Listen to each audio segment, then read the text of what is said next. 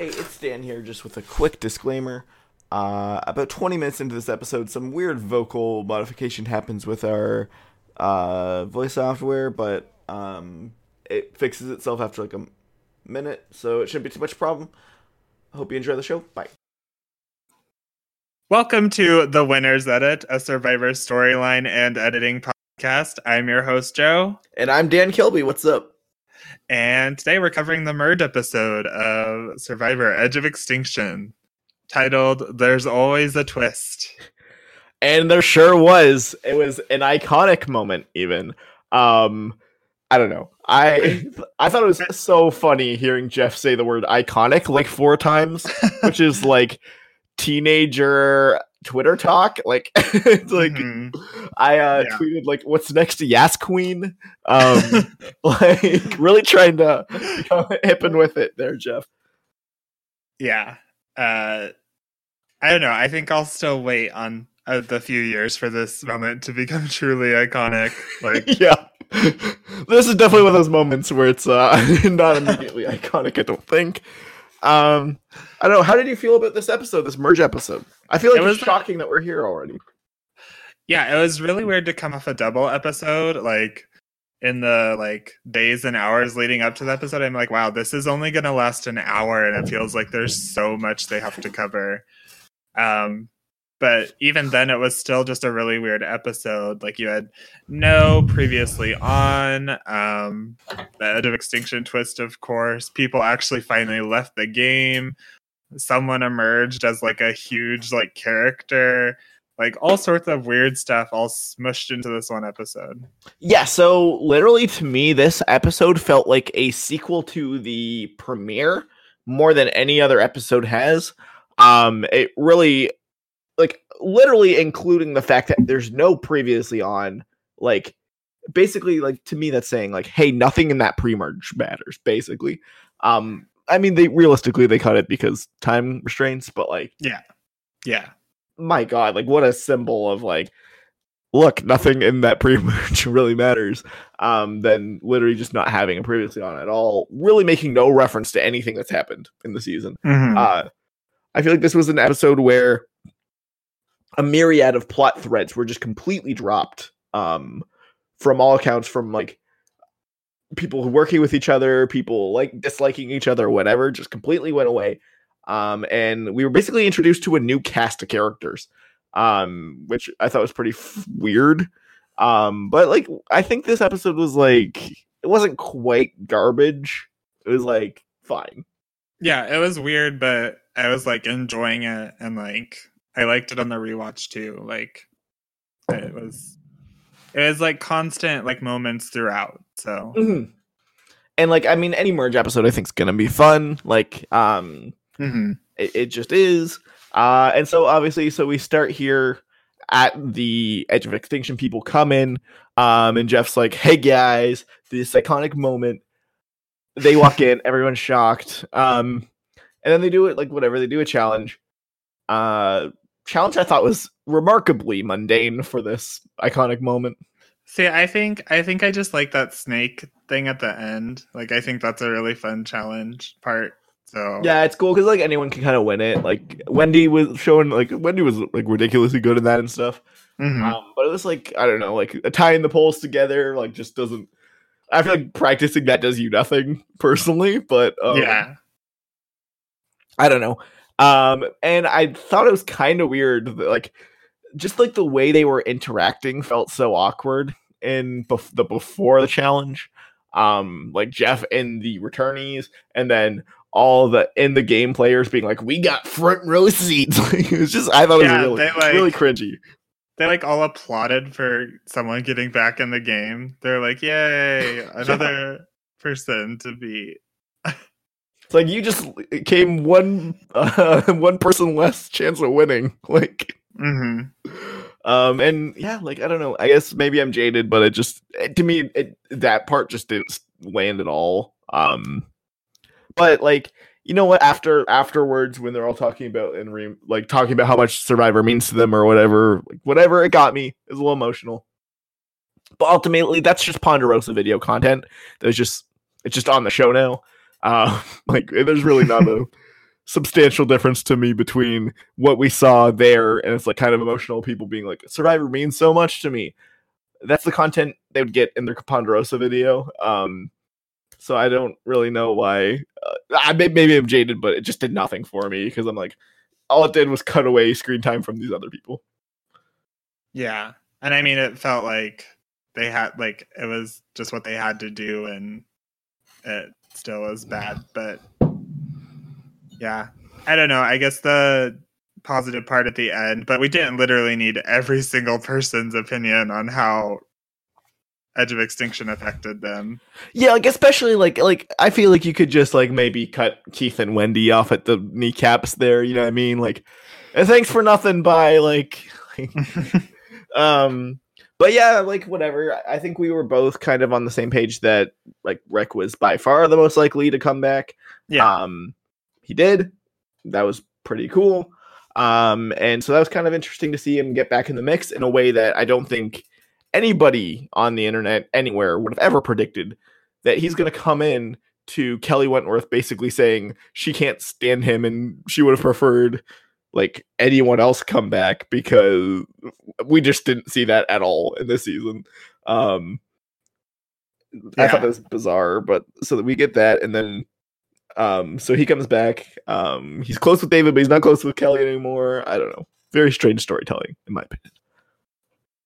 Yeah, it isn't. It's just interesting what they did with the Lesu tribe entirely, and we'll like get to that. Obviously, like we have a lot to say about Lesu, despite them not really being on the episode. But uh, yeah, just just an interesting way it all broke down. Like I felt like they were a little assumptive of how assumptive.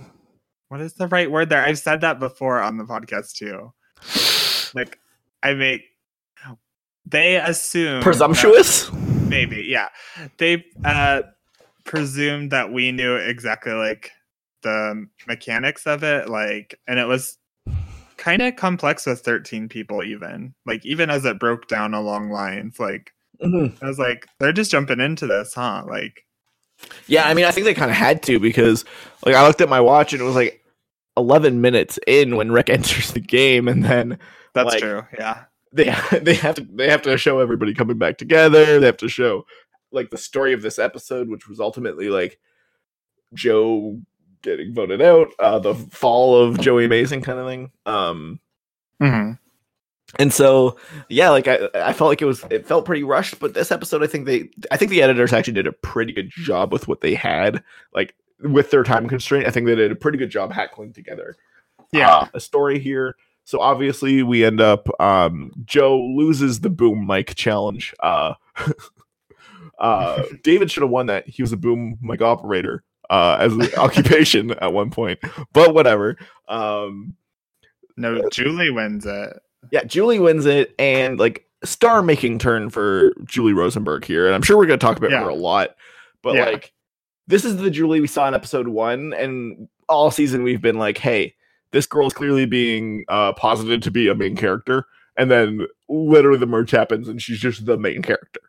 Like yeah yep that's absolutely what happened and it was it was almost a little too abrupt for me i was like yeah Oh, we're yeah. gonna get some julie content and then all of a sudden it's just julie is the strat- strategist of the Kama six she and she's so is like- quirky and charming and like yeah she's everything. She's she's your she's your funny, she's your strategy, she's everything. Just all of a sudden, she's just the greatest ever character. All of a sudden, um, Mhm. I'm sure Yeah. like all kinds of casual fans were like, "Who is this?" Uh, oh, the girl, the mom at the beginning, right, right, right. Like, Mhm. I'm sure it took a while, but uh, it was definitely an interesting way to edit this, where basically we get the thought process from Rick Devens, um, Kelly Wentworth, and Julie, and basically no one else for the majority of this episode. Um, yeah. So and it's interesting because like julia had a confessional gavin had two confessionals but like david didn't have anything joe didn't have a confessional despite getting voted out lauren and Wardog weren't there. So like really interesting choices. And i've seen some speculation as to what that means for some people but like i don't know i think if you're quiet in the merge episode it's just generally not a good look yeah, like for me, with oftentimes we say that the premiere, the swap, the merge are the most important. and for me, I think the very simple reason why is that it's it's a new starting point, and so it's a new starting point for new stories. And the winner's always going to be someone who has some sort of story going on at any point. Um, I think you can be quieter in the merge if you do get a story set up, but like Mm-hmm. There's never been somebody who's just like completely ignored and gets no plot threads going forward who wins. Like even like Natalie Anderson has a quiet merge episode, but she does get the like like the connection to Jeremy. Like they sort of initiate the torch passing, how mad she's gonna be, etc. Um Yeah. because it is a new starting point. They need to be able to say like, this is where this person fits in. Um, so that's why it's most important. Um, and I thought it was very interesting that we basically see this game from like four people's eyes. Yeah, definitely. Um, so then obviously we get to. Well, I'm sure we're talking about this a lot when we get to Joe, but we basically see his strategy of not doing anything. Uh, for some reason, he Mhm. paints. And I don't know. I thought this was. I, I get what he's doing. He's trying to be like, look, I'm not a strategist, but I, I think, I think that's not the play. I think the play is, hey, I'm such a threat. Keep me. Yeah, it was very bizarre. Just, I mean, he didn't get any confessionals. He was like pretty lightly in the episode, and you kind of get what he's doing, but it's not overt. So, yeah, we'll talk about him a lot at the end here, I think. yeah, it's like I don't like it's just you really can't be Joey Amazing and just fade into the background. It's just not gonna work. Yeah. Um and I mean, kudos to him for trying, I guess. But yeah, I think the editing of this episode was fascinating. Um and basically I like like I said, like I do feel like this was an episode that makes a lot of sense if you watch it right after the premiere. It's an episode that doesn't make a whole lot of sense if you watch it right after that double boot. hmm I I can agree with that. I think. I mean, obviously, well, yeah, yeah, Um, and so I guess with that, we're just last week we obviously talked about sort of the complex tribe theory. Um, and uh, there's there's a lot of people who disagreed with our takes here last week on the podcast. We got all kinds of emails, all got all kinds of comments all everywhere.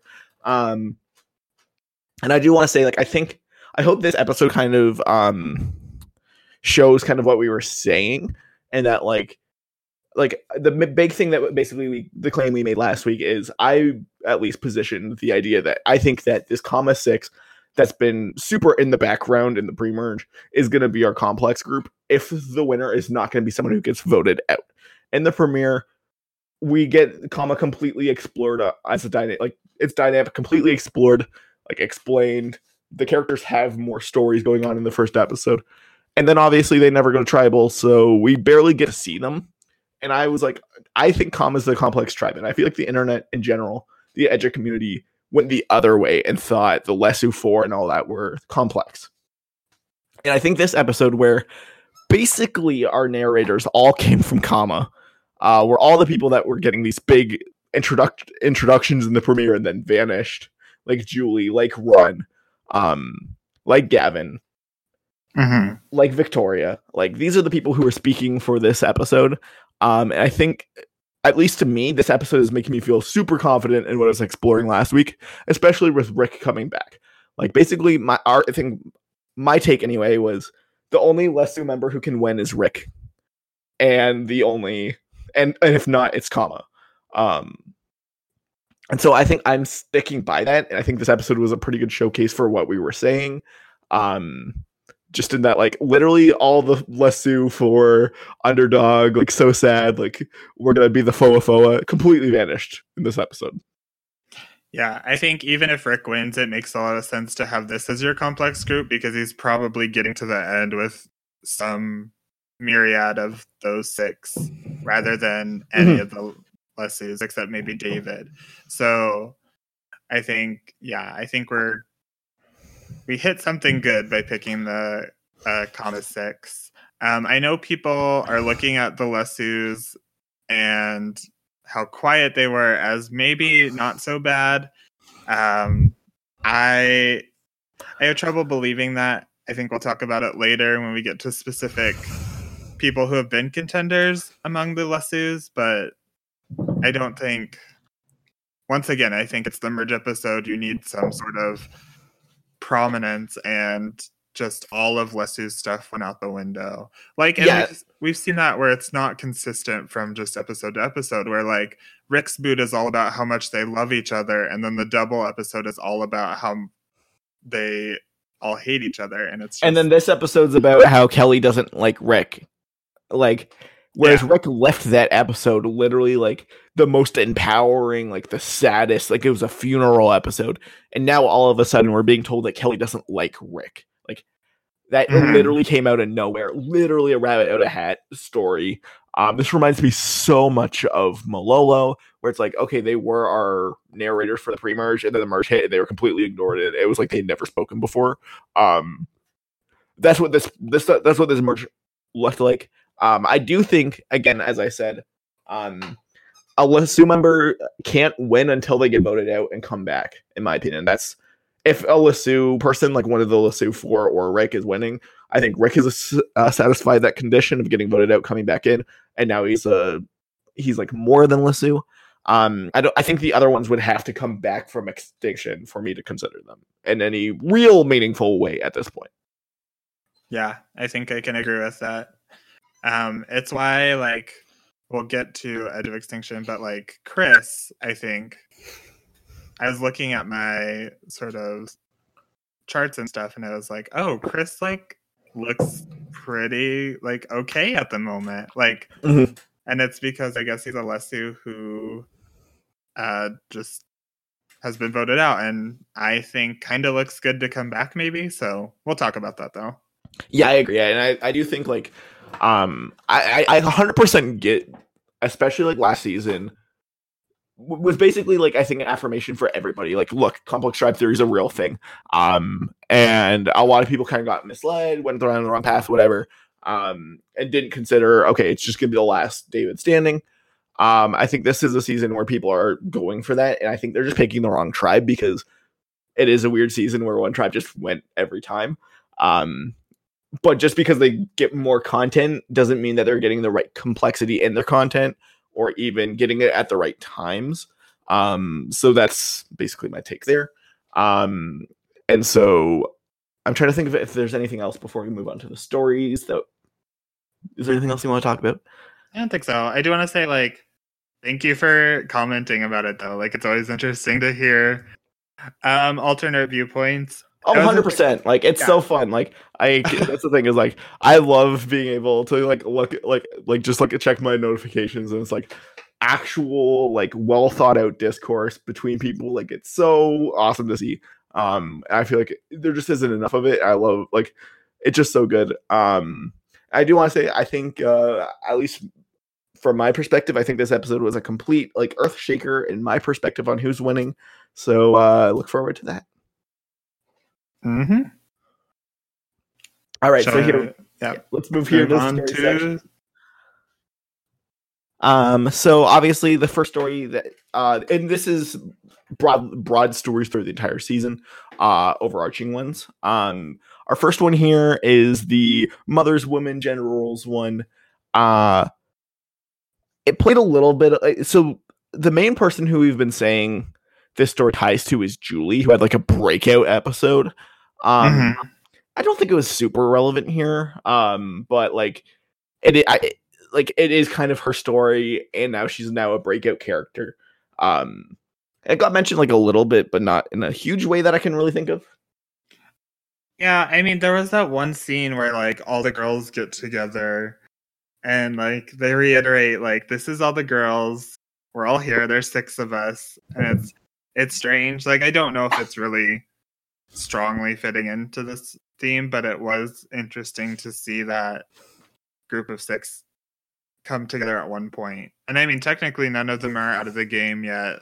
Like, so maybe it's, it's something. But uh, yeah, other than that, like I could say there's a weird parallel between Reem and Julie where they both talk about how long they've been watching the show, but like Mhm. that might be fitting in more with a, another story.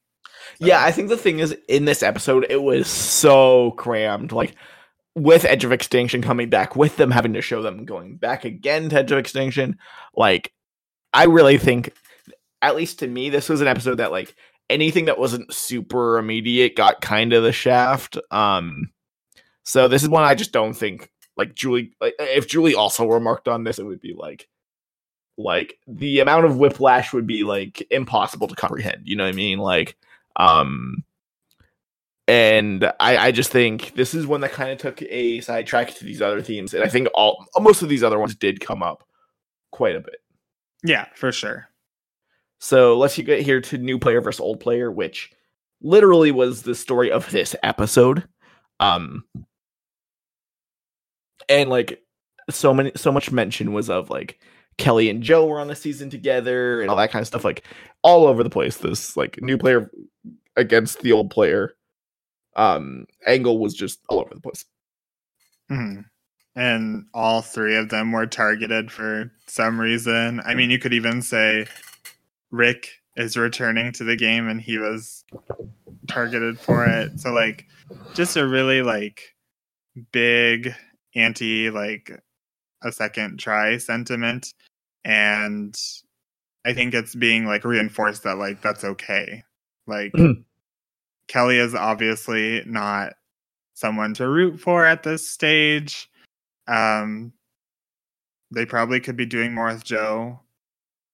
Um which the way the jury reacted, maybe we are supposed to root for him. I don't know, but it feels like being a returning player is not good for this game.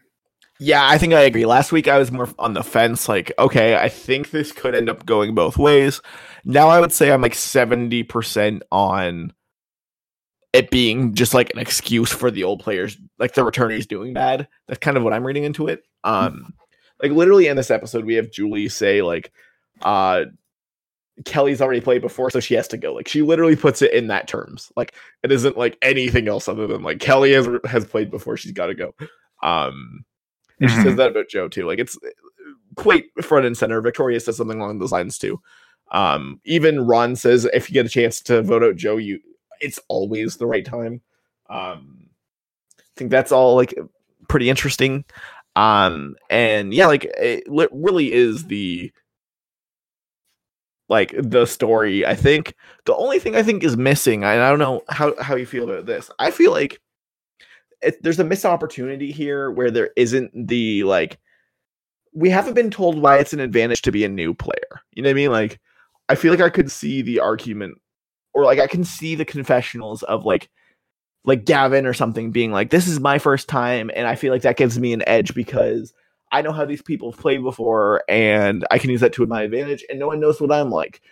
We're not getting that. And I think that's a little weird. Um Mm-hmm. it's something I kind of would expect, and that's the one thing that makes me apprehensive about completely ruling out these returning players because like it's an easy argument to make. Like it's an easy way to frame the narrative of like they had their time, like it's our time now, and it's not really doing that. Um, which makes me a little bit apprehensive. Yeah.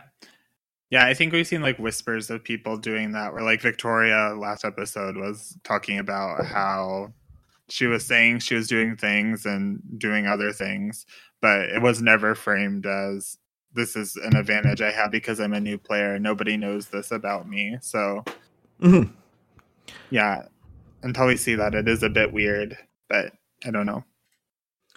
and like that's the thing is like I feel like there's just like so, and maybe it's just like they don't want to make their attorneys look bad or anything like that. They know that they are going to be fan favorites and stuff, so I kind of get that. But I don't know. It's the one thing that's kind of because I mean, spoiler alert. Basically, I have it right now. I have three contenders, and one of them is like a super backup contender, where I'm like, maybe this person wins if I'm reading a lot of things wrong. Um, and the the two of them are newbies, and then the the third backup one there is a returnee. Uh, so that's kind of this weird like uh thing I'm in where I'm a little scared to completely take a side just because I think the framing of the new player versus old player has been a lot of like excuses for the old players, which is uh, pretty easy to reframe into why a, like a returning wins. Um, Yeah. which is the scariest thing for me is there there does appear to be that uh tone behind it. Yeah, I think I can agree with that. Um, anything else on new players versus all players? No, I think we're good here to move on to the next one. Um, which is we have like checklists, the experience, what people want to do in Survivor. Um, and we've added here an extra sort of motif to this theme, uh, which is uh, the idea of perfection and wanting to be perfect, the best version of yourself, whatever it is like that. Um, this is literally all over the place. Like it's, um, I would say it's the theme Yeah, of the season. yeah. I mean, that's what I was talking about earlier with Reem and Julie being like they've been fans for the whole time, and now they get to do it. Um, Gavin talks about how excited he is to make the merge. Um, Chris is the reason I brought up perfection because we heard it when he first went to Edge of Extinction, and then it was his big question after the challenge was he thought he could come in here playing a perfect game, but now he realizes he can't. And where do you go from there? So And actually, I'm gonna put here a couple that you missed, and I think, or at least did mention, um, that I think reinforce this even more uh, beyond a reasonable doubt that this is like the theme. We have two people quit in this episode, and the way it's presented isn't like think about uh, Survivor Nicaragua when NaOnka quits, and like there were absurd negativity behind that. We have Keith and Wendy quit, and they get a confessional basically being like, "I got what I wanted out of this experience. Um, I fulfilled. Like we didn't give up until the merge, and we did it." Wendy gets super positive music when she's talking. Like, um, this is really a season that is like they accomplished their goals. Good job. Like that's what the Yeah. story is saying. Um, which is like super good for anybody coming back from Edge of Extinction. Uh, spoiler alert. Uh, I think further their eject chances is like absurd. Like the two entry points, I feel like are going to be instant top contenders. Uh, because like Wendy quit one night after she like got she got voted out, had a chance to come back, tried it, and then quit like Mhm. one night and she gets a positive boot like that's insane yeah, yeah. Like I, I'm hesitant to be like they're gonna punish every quit because that is the only way people are gonna leave this unless they all stay till the final returnee challenge. But like, yeah, I think with Wendy especially, it is pretty weird that she got such a positive positively framed edit at points for someone who quit in those circumstances. And i mean honestly like i think even like not even like her like i think her content in this episode would just be different. It wouldn't be like super happy. I think i feel like it would be like she didn't give it a chance or someone would say something along those lines. There's nothing. It was just like she accomplished what she wanted on her checklist.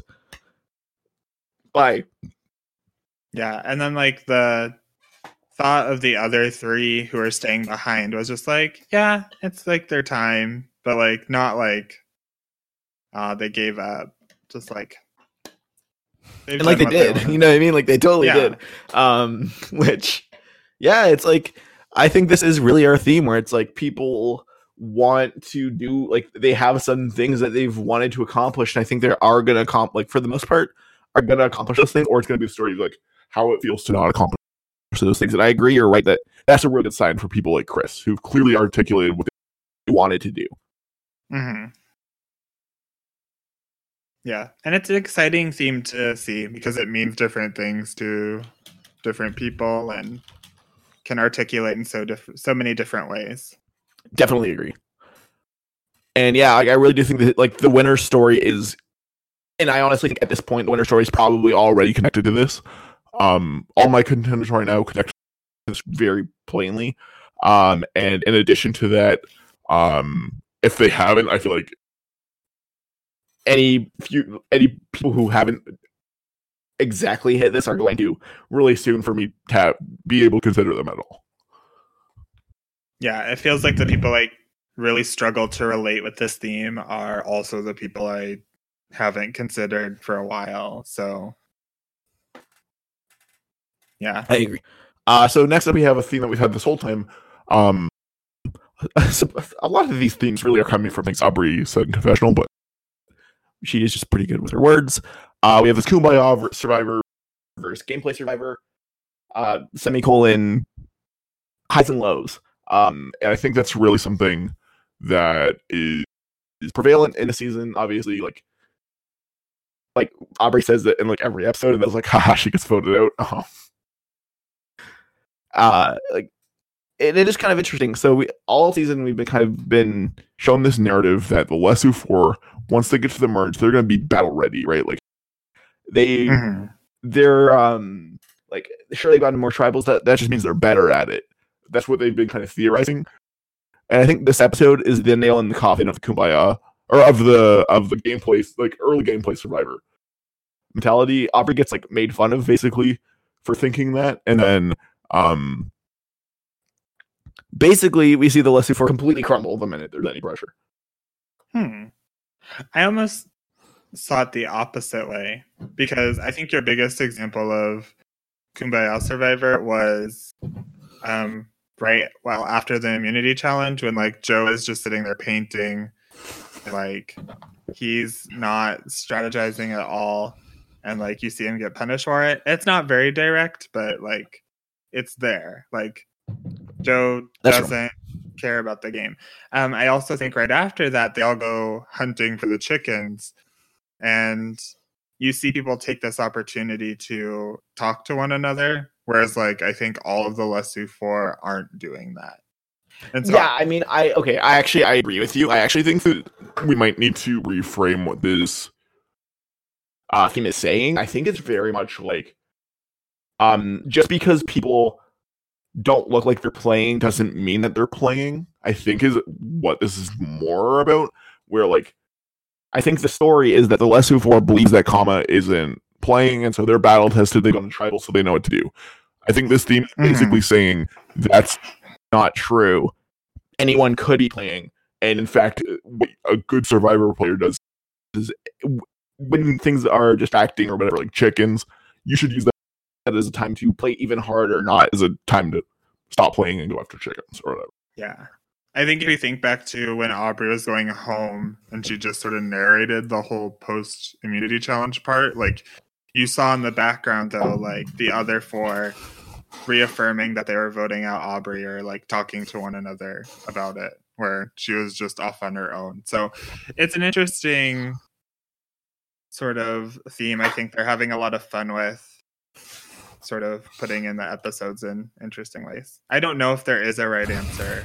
I think we're you're right in that it's like there's never really a kumbaya survivor. It's just knowing when to use your how to use your time wisely to yeah. play while looking like you're not doing anything. I think that really is the thing. I think it's like I, I think this. It uh, we just don't have a good quote for it yet from the t- episodes, but it really is something along the lines of like, uh, never let your guard down because the people. It really is kind of like that Aubrey professional about Victoria, where it's like behind her glasses she was awake the whole time. Like those who look like they're sleeping perhaps aren't, or something like that. Mm-hmm. And so that brings us to Victoria, who basically or sorry, not Victor, Victoria, but basically that brings us to like speaking of Victoria brings us to our next theme here, which is separating the game and strategy from personal relationships. Um, I think this is kind of a fascinating one for this episode because I think this is something that the season's trying to tell us is pretty important to being a good survivor player. Um, there's lots of seasons where basically the entire season is about the importance of other things. Uh, for instance, Survivor Triple H uh, is very much a season about like keeping secrets and keeping information to yourself. And all the themes reinforce that, ultimately leading to a point where uh, Ben is like the one person who doesn't tell people about his idol, so that's why he wins. That's kind of the the motif that the season tries to tell us. Um, Kaoh Rong is a story about the social game to explain why Michelle ends up winning. Uh, I really think that being like a cutthroat person is something that will be um, crucial to the winner's path. Uh, I'm not so sure of that yet. I feel like if we had seen more from Victoria this episode, maybe. But instead, we saw a lot from Julie, who is really saying, no, like, I don't want to vote Rick out because I like him and because it's not morally right to do so. And I can very easily see that sticking with what we know of this theme and being like, yeah, Julie's gonna get like, like she's gonna be like a losing finalist or something because of that, because she is so personal. But I also don't feel like this episode did enough to tell me what Julia was doing was wrong. See, I definitely agree with that, and I don't. I'm more. I don't honestly think that like, for me, I agree that that is a little bit worrying, but I do think often we were told that like, basically that kind of thing works really well in this season. Um, even if you think about David and Rick's relationship, it's like, hey, yeah, you can cut me at five. Um, I wouldn't be surprised if it's just something like that. You know what I mean? Like, Yeah, that's true. cuts their ally gets rewarded for it, and Jeff at tribals like, oh my god, I never would have imagined that David would cut Rick or whatever. You know what I mean? Like, I think that's up in the uh, realm. I, I actually don't. I'm way like I've basically not considering Victoria at this point, but I do think her voice is sort of the voice of the goodness of it. Um, and I actually think very similarly, Cole Medders was the voice of why you shouldn't tell people things uh, in Triple H, or Jessica Johnson was basically used in the same way that I think Victoria is being used. And Jessica Johnson's like, no, you shouldn't tell people anything. She suffers because uh, Cole does the opposite. I wouldn't be surprised if Victoria suffers because somebody like people get too uh, emotional and mu- mushy. Hmm. I don't know. It's an interesting one, but I I feel like I'm just not sure what it's doing yet. So it, it you're right that Victoria hasn't been the only person to bring it up, but Even Julie has right. Like Julie's like, I love Joe. He's a great person. Screw That's him. We're voting him out. Like uh, like in the last episode, right? that's Um, true. I guess Julie made it mushier than I thought with this episode. So I do think, honestly, I think that's explained away by I do believe that Julie and Rick are going to be a duo moving forward, and they had to explain that. mhm. okay, But I mean, I could be wrong there, right? Like, this is just uh, empty speculation, but yeah, uh, that would be my guess. Uh, I don't really have anything else to say about this. Like, I do think we're going to see a lot of cutthroat. I either way, whether it's um sort of that all-encompassing winter story or if it's something else, I do think we're going to see a lot of people ruthlessly backstabbed. yeah, for sure. So either way, I think I think we should be in for a pretty exciting strategic merge hmm because I really think that like being ruthless is uh, a quality that's going to be uh, explored a lot. hmm That brings us here to unpredictability, always being on the edge of being voted out. Um, and obviously Rick just returned to the game. Like it's uh he was on the edge of being voted out. He literally got voted out. Um and like Dad Bod did win the challenge to get there as he predicted in the first episode or whatever. Um, it literally pays off like a smoking gun there. Uh, and I think it proves that this is the thing that we're supposed to be paying attention to. But other than that, I don't think it really was. I think it is one that got kind of lost in the shuffle overall in this episode. But I think it is just such a like broad theme that like it finds its way into a lot of other themes. Like you could say the title of the episode, "There's Always a Twist," is really hammering down that it's like unpredictable and you never know what's going to happen. But yeah, and I even think- like if you think about it, like um, Victor uh, Aubrey is literally like. Um, you know, I thought my game was over, but like when it, when you hit rock bottom, that's when you know that uh, like the stars are the only thing above you, or whatever, whatever she said. Um, I think I think I just said something cooler than Aubrey did, but whatever. um, like uh, like uh, she did say something along those lines, and that was tied to the unpredictability part. Even though, in my opinion, I don't know. Maybe we can talk about this. I, I felt like Jeff told them that they were going back, and then before the challenge, and then they were shocked after. No, so uh, what happened was they did their challenge and lost. So they all thought they were like done. Um, then Jeff told the merge tribe, "Hey, this will happen to all of you as well. So you guys all have a chance." And then he asked the people who are currently on edge of extinction their questions, and then that's when he revealed to them that they still had a chance. Oh yeah, you're right. You're right. You're right. Yep. Yeah, I was like, like they told us this twice, like what's happening? But yeah, you're right. You're right. And then they learn at tribal that they're on the jury. Yeah, yeah, that makes sense. Yep. Um, so yeah, I also uh like I'm actually all in on Reem being a juror. I think it's gonna be hilarious. Um Dude, that is so not lame. I guess it confirms a that if you qu- like if Reem quits tomorrow, she's not on the jury. I I don't know because I would have thought like after that challenge, everyone was on the jury. Yeah, But, but I guess maybe they didn't. Jeff basically didn't take that. Took that. I. That's the thing. That's why I really do like. Okay, so next week, if Reem quits and she's on the jury, mark it down as I, I like literally like I. You know what I'm gonna do right now. If any of these people on Edge of Extinction right now quit next week, and they're a jury member, and uh, like, you know, what I mean, like they quit and they're a jury member Mm-hmm. mark it down as someone who one of the two people from Edge of Extinction is winning for me. Like I would take them over the field times a hundred. Like I'll bet everything on that. Uh, because if they're getting like, because then that's literally Keith and Wendy quit. Um, you know what I mean? Yeah. Uh, then I think they would get roasted over the coals. Uh, and I think, you know, I hope that makes sense. But basically, I think this would be edited completely differently if, like, from now on, Reem, Chris, or Aubrey could are like locked jury members. But if they're if they're fluid jury members, I I'm not that confident. You know? Hmm. I don't know. I feel like they have to be jury members. I don't know.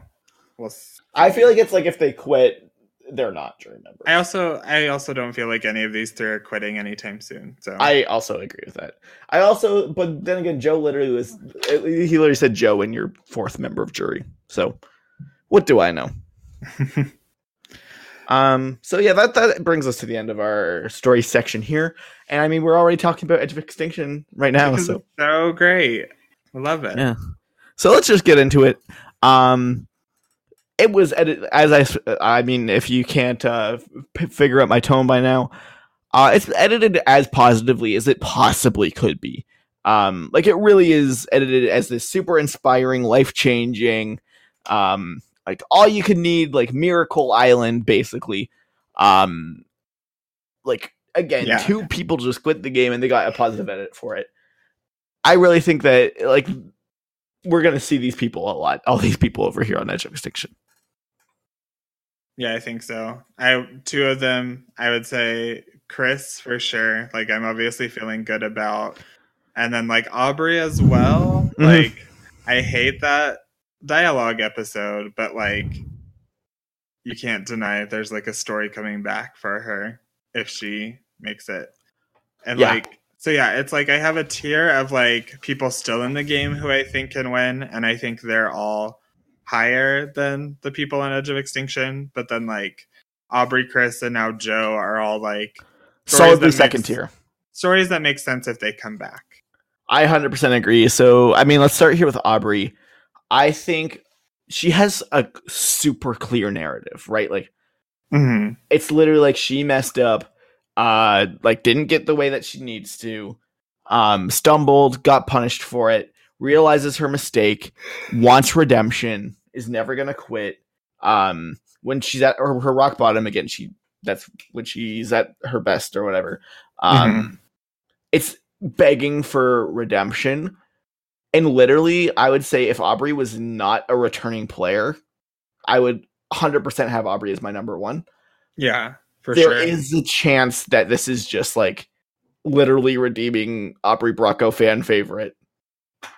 You know yeah, what I mean? or it's just like Edge of Extinction twist plus returnee, so like it all mixes mm. together well, and you get the good, the best content. So Because like her content is so good over there on Edge of Extinction. Like it's super inspiring. Like yeah, um it really like, there's really nothing you can complain about um with it and i feel like there's a lot of like if the Kama tribe is the complex tribe as i kind of think it was so much of it's based built around aubrey um it Mhm. actually makes a lot of sense if Kama dominates the end game and aubrey shows back up and maybe it becomes a question of like well we wanted aubrey out at the start what happens now yeah, yeah. I agree with that. I think it's an interesting I think it's really interesting if Aubrey gets thrown in right at the end because she didn't really play much of a strategic game, and like that's her thing. So like, does she maneuver well? And like, just when there's only six people, literally only six people left in the game, like Mm-hmm. that's gonna be like a bonkers finale if like she does it and wins.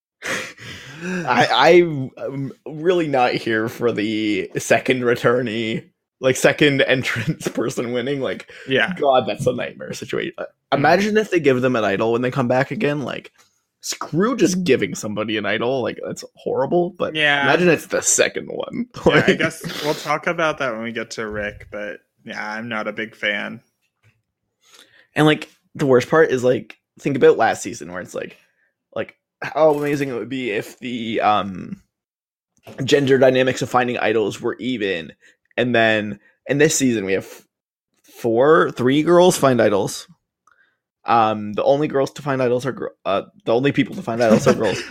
And then uh rick just gets voted out and gets an idol for it like okay. Yeah, I saw you like that Chrissy Hofbeck tweet. yeah. Yeah that's a stolen take but like seriously how awful is that Yeah, that's true. Um, we should have mentioned that in general theme, like, like Dad Bod sucks at the game, so he gets an idol, and uh, Mhm. these other people got to work really hard for their idols. Like, screw that. yeah. Um, but anyway, here we got uh, Chris the Wonder Boy, um, as they called him. He got a lot of so. I guess this is my weird thing with Chris. He got a lot of like second person visibility, right? Like uh when he got voted out initially, it was like extended sequence of everyone being shocked. Yeah. And then in this challenge, get like Wonder Boy is gonna mess up or whatever, and like like everyone's talking about Chris, and like I just it, no one else has that at all. So it makes me think that he's actually a weirdly strong candidate to come back. Yeah. Like I think I was a little unsure pre-merge because he had that really lackluster premiere.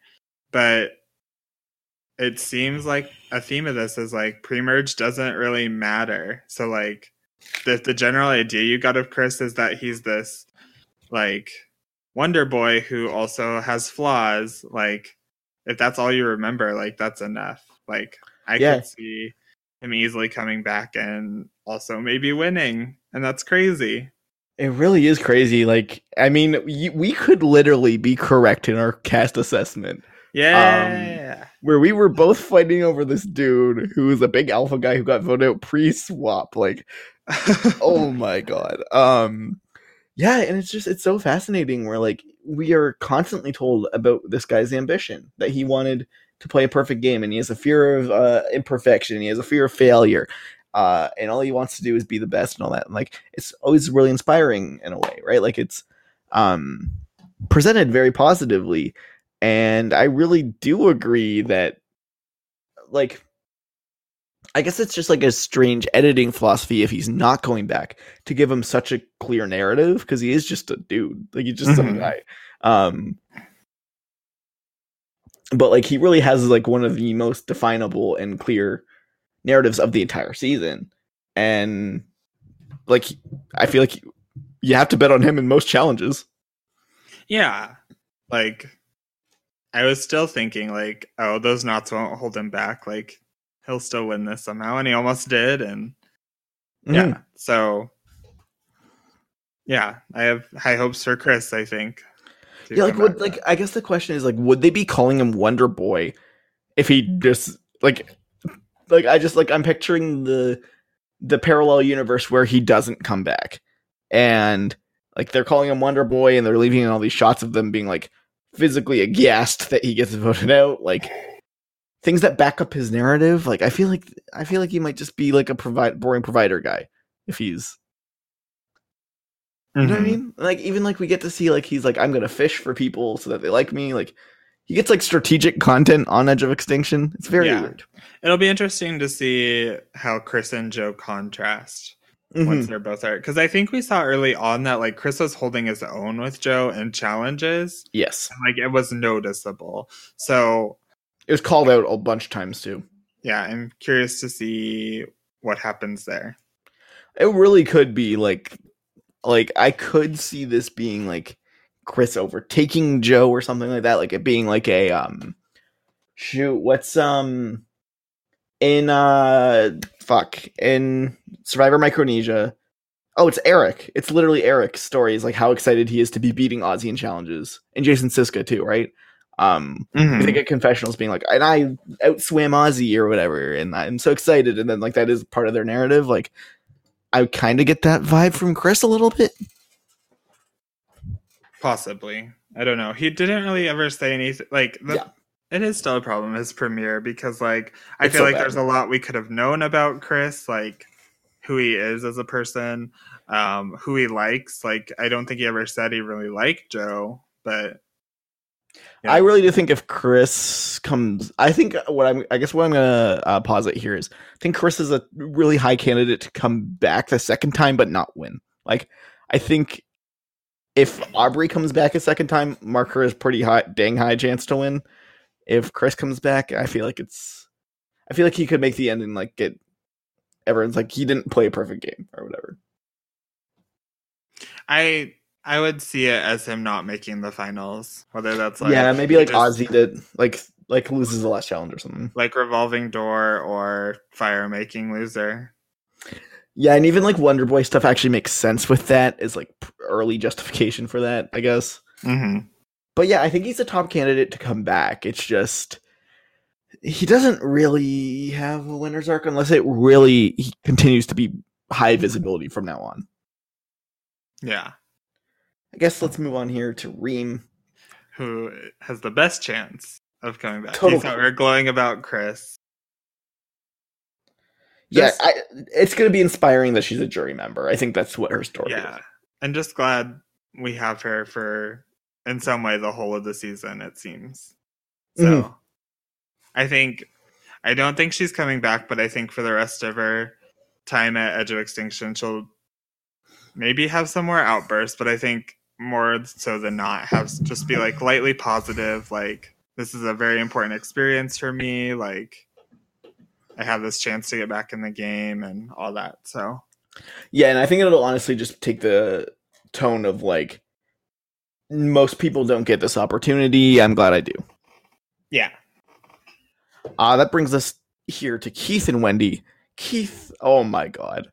Like I guess I get why he quit. Like dude just inexplicably horrific at challenges. Um yeah. so bad. Like one of the worst challenge performers of all time, I think. Um so I guess I get it, but like to me this is just a quit. Um I can't really respect it too much. Um I know. I guess if you look at it and like, because they didn't know what and returning would entail. So if it's like, yeah, you have to beat a challenge, you have to beat Chris in a challenge to come back. It's like, well, bye.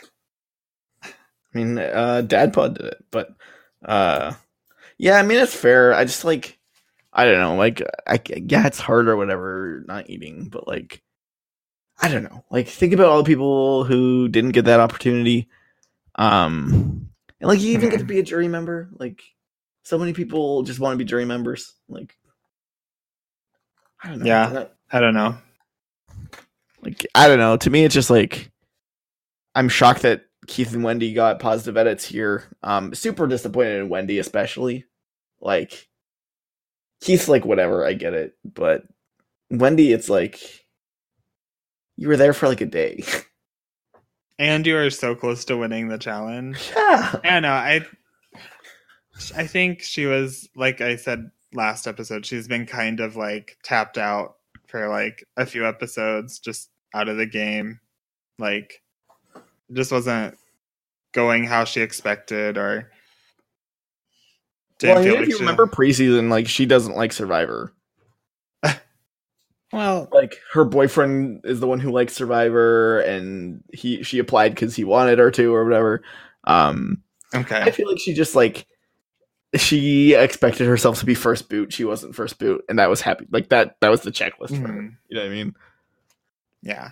So I- like don't go looking for like outside sources but i think i ran across a tweet that someone had shared that was like she thought she didn't want her like Tourette's to become too big of a like I don't know if she said issue, but just like too big of a thing. She just wanted to represent it well, and that's kind of why she left. But Mm. well, Yeah, I don't know. It's a little disappointing. Great character. I wanted to see her run around with the chick. Like, you know, I mean, like her on Edge of Extinction would have been fun. We didn't even get to see her on Edge of Extinction at any point, yeah, which is kind of sad. it's but- just like amazing how when she got her question from Jeff, like everything she said had like a action associated with it. Yeah. It was like just amazingly like so cartoonish and literally anime character. Like, Yeah, like- great though. Like yeah, so good. I want to start communicating like that. And like, it was literally to like the most like empowering piano in the world. Yeah. You know what I mean? Like, whatever she was saying and like hand gestures, I was like, I'm gonna change the world like Wendy. You know what I mean? Like, it was really, um, it was Yeah. very empowering. yeah. But I guess that's good for Edge of Extinction. Uh, I mean, we're gonna talk about it more. Uh, two other people will be relevant to it, but we'll get there. Uh, so we get our new merge tribe, um, called Vata. Vata, Vata. Um, which apparently means shelf and Fijian. Shelf. we got the Shelf tribe here. Should have been Wendell's tribe name. Oh, true. And who better to start with than Miss Aurora? Who was totally on the shelf this episode.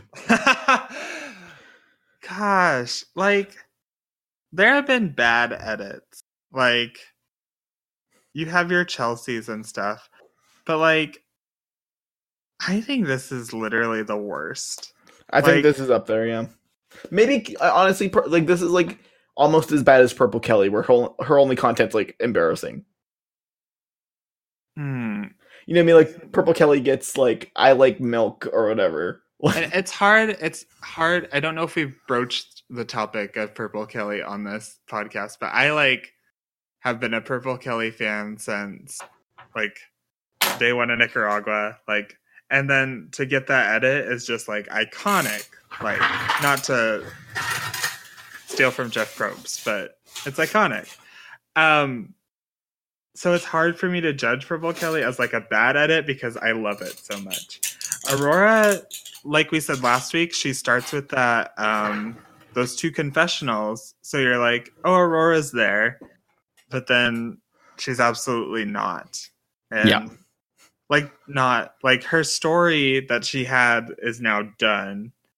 And it's just like yeah, her story was literally she liked Joe, and mm, even in this episode, her story was she likes Joe. Joe mentioned her, but like that's the only time she was on screen. Well, Um, she talks in the uh, girls' chat about how yeah they should go after Rick because yeah it just makes sense and it's not Joe. Yeah, like I don't know. Like there's on like like it's just a com- like there's just no story. Like literally right now, she has no story. Yeah, at all. Like even like last week, it's like okay, she has like she likes Joe. Now it's like doesn't even have that. Um I feel like with Purple Kelly, like I knew her place. Like she was Mhm. always like under Brenda or like with the La Flor Alliance. Chelsea's with Kellen, likes Yeah. coffee, loves her family. No, Um, that's Allison. Yeah, loves her true. family. Allison loves her family. I love my family. Um Mhm. yeah, no, like uh yeah, Aurora just like nothing. Total nothing. Yeah. Like I she could do anything next episode and I'd be like, I guess that's where you're going. Like it makes sense to me. Yeah. Like I really do think it is that like it's gonna I, I feel like she will leave next. yeah. Or Like- like, like honestly, like if someone gets hurt in that challenge, like Probably her. it's just yeah. like Aurora. Like I- I'm not saying like she's doing it on purpose or anything. Like, but I don't know. Weird, weird edit. We cursed her. yeah, we did. I want I want to go back and never mention her name so we get the Aurora that was in her preseason content. Yeah, like like I think you wouldn't know like people would know nothing about her. Like oh, just so sad. Um and yes, like she's really the only one with nothing. Yeah. Like Julia's completely eclipsed her content. Yeah. Um like poor Aurora. Mm-hmm.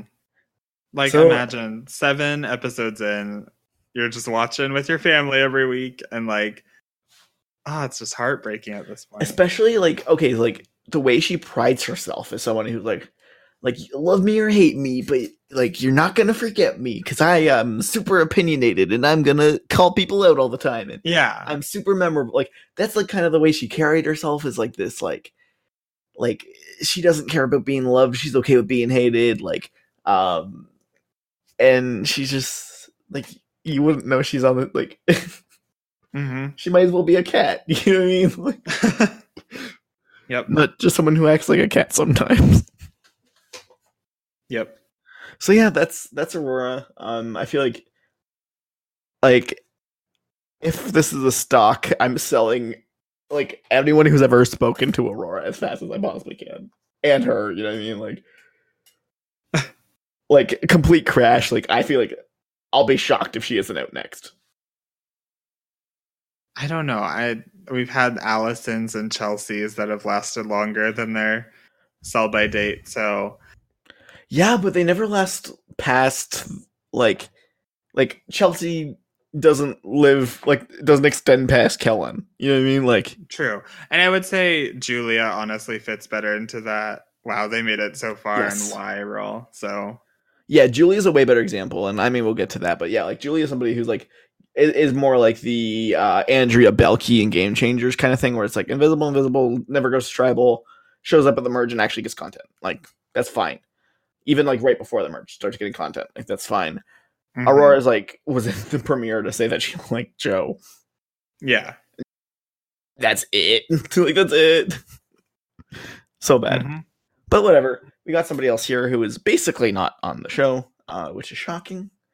Um, my pal David Wright. Hmm. He gets Yeah, no he- confessional. Yeah. Um, I mean, he was there. Like he was there. Um, and this this would be one of actually like this would be one of the examples of a quiet edit that does get a story. Um, his buddy comes back. It's horrible that he doesn't get to remark on that at all. Um, Mm-hmm. very horrible. But at least he gets to show that he's against the the like he like I think the thing that redeems his like in my opinion small equity is he gets a very focused shot on him being like, well, that would be horribly stupid to go after you. It's not a confessional, but it's like a blatant denial and like a unequivocal like, yeah, what Kelley, Kelley's doing is stupid strategically Mhm. uh, I'm with Rick. Like that's to me, that's the bare minimum. He gets to reaffirm like from now on, my story is Kelley is dumb. I like Rick. That's fine. Mm, I don't know if it's enough though. Like, I think you have room. If this person is your winner, you have room to give them like the thing they need, and the thing he needed was to be like, Rick is back in the game. That's great. We can do something together. And doesn't really get that. Like, I don't know. I I don't want to be the person who's like, he didn't get a confessional about it, so it's not good. But like, He did. just yeah and it's like it also wasn't enough like i don't know I I do agree. Like for me, I'm I would be giving David like one percent win equity. um, yeah he's like not like dead like there are people who are there's a lot of people who are dead. Like i would say out of the first five people we're going to talk about he's like the most alive he really is. yeah, that's kind of sad. Um, Yeah. like for me, there is a world David Wright wins, especially with last episode, with it just he getting that like weird confessional, uh, where he's looking for the idol. yeah um, yeah like that kind of stuff's really good for him. We've talked, we've been, I wouldn't say we've ever been. I don't think any of us, either of us, have ever had him in our top five, but um, he's always been like a claw in there, you know, like claw in his way, uh, not quite dead. Um, He's like the guy from Monty Python, like not dead yet. Da, da, da. Um, but think- like, Yeah. The biggest thing is that uh, there's this like prophecy of the final four, final five with him and Rick, and I just feel like he's doomed there. Like he's gonna get voted out then. And and I actually think there is a pretty um, how do you put it? So like, I think a bit very basic uh storytelling technique is to establish someone as an alpha and so- establish someone as a beta. Uh, the best example I can think of is in Ghost Island. Wendell is the one who's like Domenick's causing trouble. Wendell goes to him in the first episode and is like, "I'm gonna help out this Dom guy." The rest of the content of the season basically doesn't matter. It's established that Wendell greater than Domenick. To Mm-hmm. me, that was the math I used to be like, okay, Wendell beats Domenick. Um, I didn't think it would be obviously in a tiebreaker or anything like that, but like, uh, whatever. Um, Rick was established as the alpha uh, early on to the David and Rick relationship, which is horrible for David. yeah. Yeah, I think that's a good point. Um, so like to me, I think David's gonna go far. I'm pretty sure. Like, I actually at this point would be buying the idea that David is coming fourth or fifth. Mm-hmm. And honest, like like like spoiler, I, I really do think uh, Rick's going to be right there with him, probably cutting his throat. Yep. I'm I'm pretty much all in on that prophecy at this point.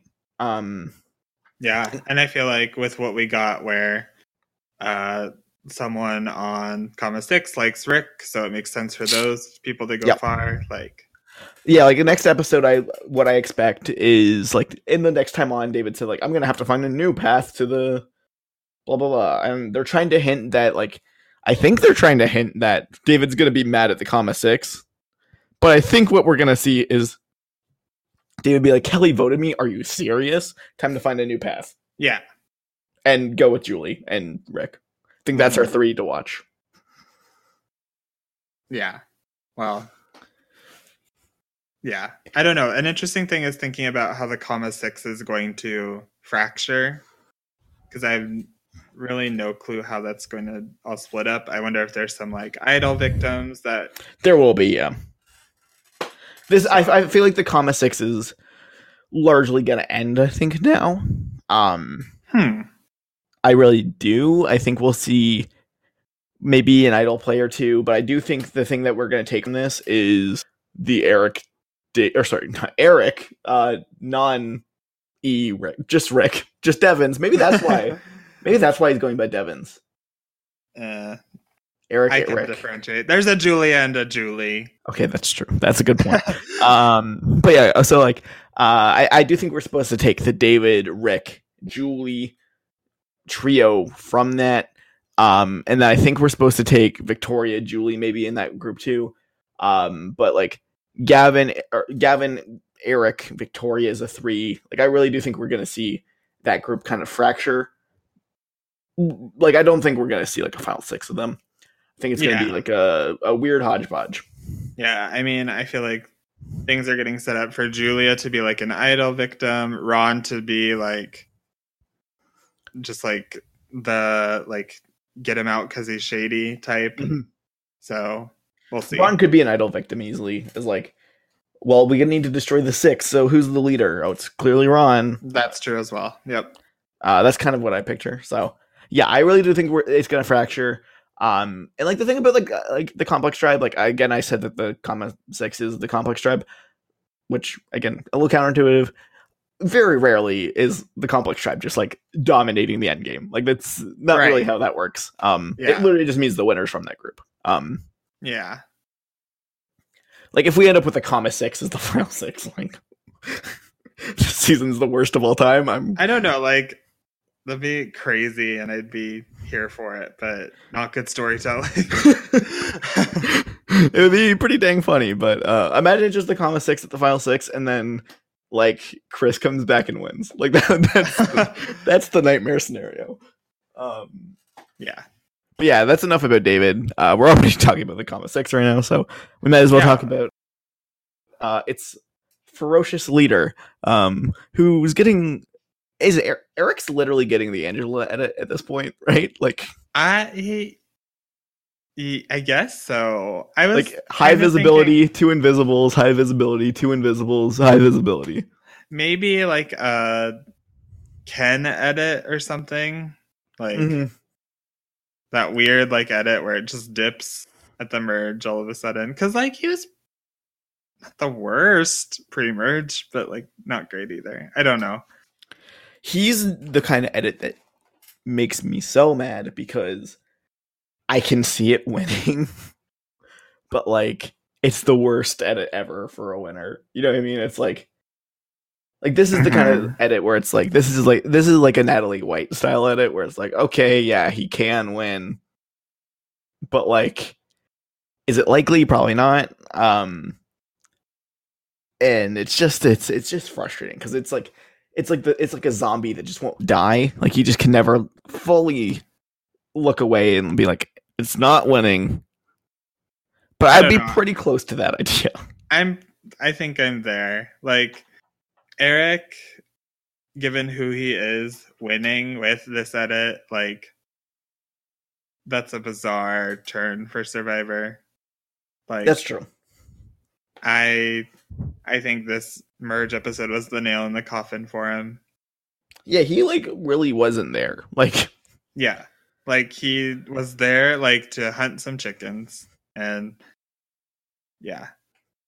mhm. Yeah, it's weird how like women focused this episode became like and they just sort of skirted these big male characters like David wasn't there a lot, Eric wasn't there, Wardog was missing. So Yeah. like yeah, but I don't have high hopes for Eric. yeah, for me he's in the like he'd be like a tier 4 candidate where it's like there's a lot of people here who are dead. Like I think Aurora's dead just completely.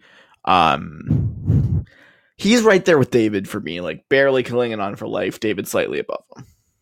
hmm Yeah, I think if we went through this five, eh, I don't know. I might have him third out of the first five Uh yeah, I would. because I think I would have our next person ahead of him. Weirdly, Agreed. Because you know that pre-merge was awful for Gavin. Were you done talking about Eric? Yeah, no, I'm done. And I mean like Eric and Gavin are just a duo. They're just establishing Yeah. like they're two people in one slot basically. yeah. But so like that pre-merge was not great for Gavin, but like he got two confessionals in this merge episode, which is so boring. bizarre. Like he is so boring. and I'm with you. He's e- for me. It's easily of this first five, which I mean, I would like all all scrubs as far as I'm concerned. Yeah. But like, I would put have David and then Gavin, and then like a giant gap, and then Eric, like Aurora and Julia aren't winning.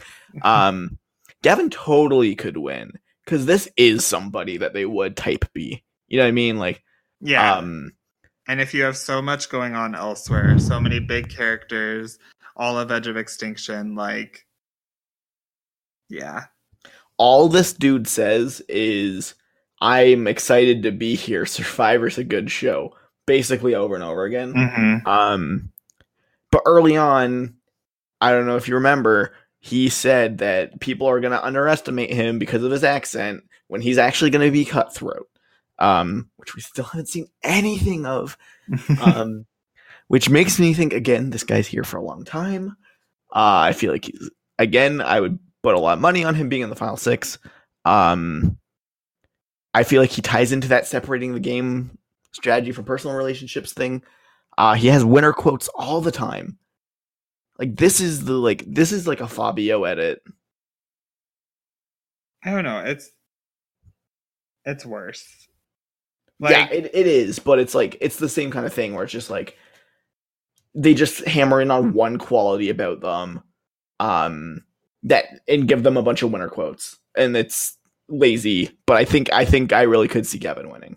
But and it's weird because you can like go back to like Parvati and Micronesia or like Chris Daugherty and uh Vanuatu, and they had these really really light pre-merges, mm-hmm. and then they blossomed and like it makes you think. I really don't want it to happen. Like, please no. yeah that's Like- the problem is this dude has an amazing foundation if anybody who's listening to this remembers early on everybody had him number one. Like, Yeah. what a boring, obvious one. And like, again, remember these seasons where people early on are like, okay, this person's the obvious winner. Oh, they've lost visibility in the late pre-merge. They're probably not winning. Happened to Sarah. I had to go on like I had to go on unspoiled Edgic and our Edgic and everything for weeks, being like, just because she's not there doesn't mean that her story isn't super clear and like nailed on. Just because Wendell's not there doesn't mean like Wendell has the lowest visibility for any male winner of all time, and even most females too. Um, like this is the kind of edit that you can win with, unfortunately, um, because he's Mhm. real boring, and I think that is even better for him. Never gone to tribal. Oh, sorry, went to tribal. I guess twice, but whatever. Both times he gets to remark on it a decent amount. Um, talks about rocks.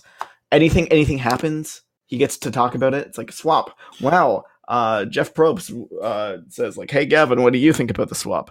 I like swaps. Like, it really is. Um, I, there is that Aubry Tribal Council where he wasn't really present. that's true. That's true. So I, I feel like we're kind of scaring ourselves into a Gavin win.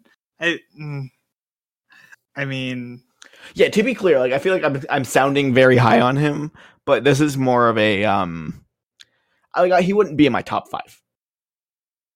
He no, might be absol- five. Mm, yeah. Like he might be like, fifth. He's definitely below that tier of Redemption Island people. So he's at Yes, least I seventh, I think.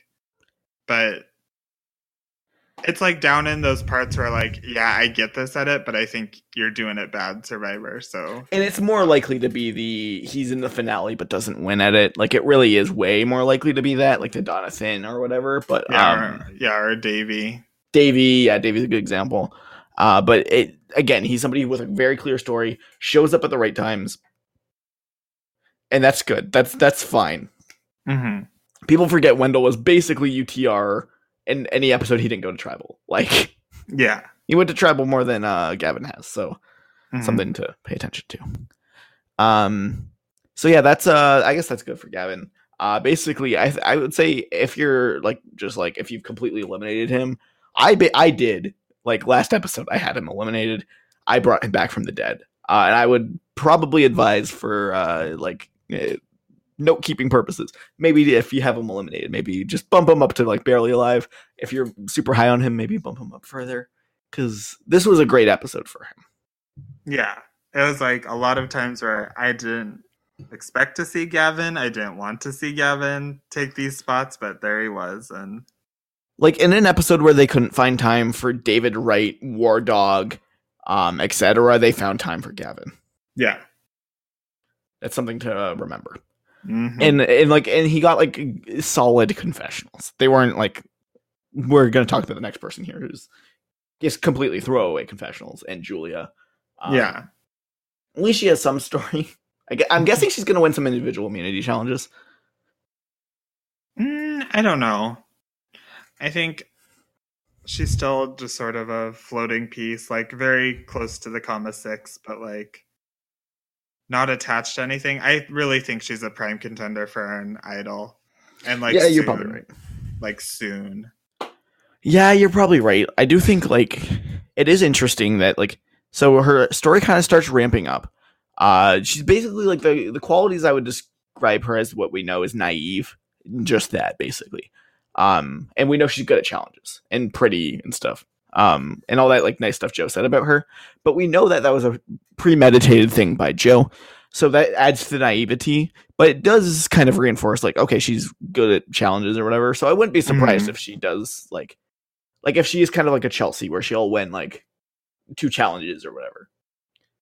Yeah, I could see that. And then like maybe she goes to redemption and she's like, "Look, Joe, you should be so proud of me. Like I uh I was like you were." And then he's like, "Haha. Yeah. You did that, Julia." And then Julia comes back from her yeah, because she's a beast. Yeah. Yep. Um yeah, no, I think like that's the thing is like she doesn't really have a story. She's just in the 6. Um Mhm.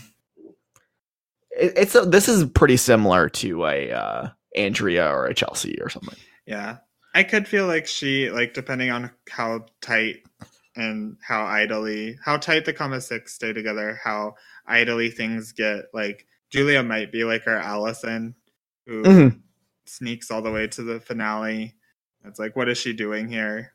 That we've seen like now is a recurring thing. Like, so glad this character I don't care about's in the finale. Like, thanks Survivor for not making. But I do care. think like even if you're saying Allison, like Allison got like Allison was the least visible in David vs Goliath, but like had way like a hundred times more content than that's true. That's Julia, fair. right? Like, um, I do think the one who makes the finale very rarely is completely invisible, like through the pre-merge. Like, hmm um, I don't think she'll make it that far personally, unless it's like a Troyzan situation. But even Troyzan gets good content really like in the premiere in the swap, and then he's just invisible the rest of the season. Right.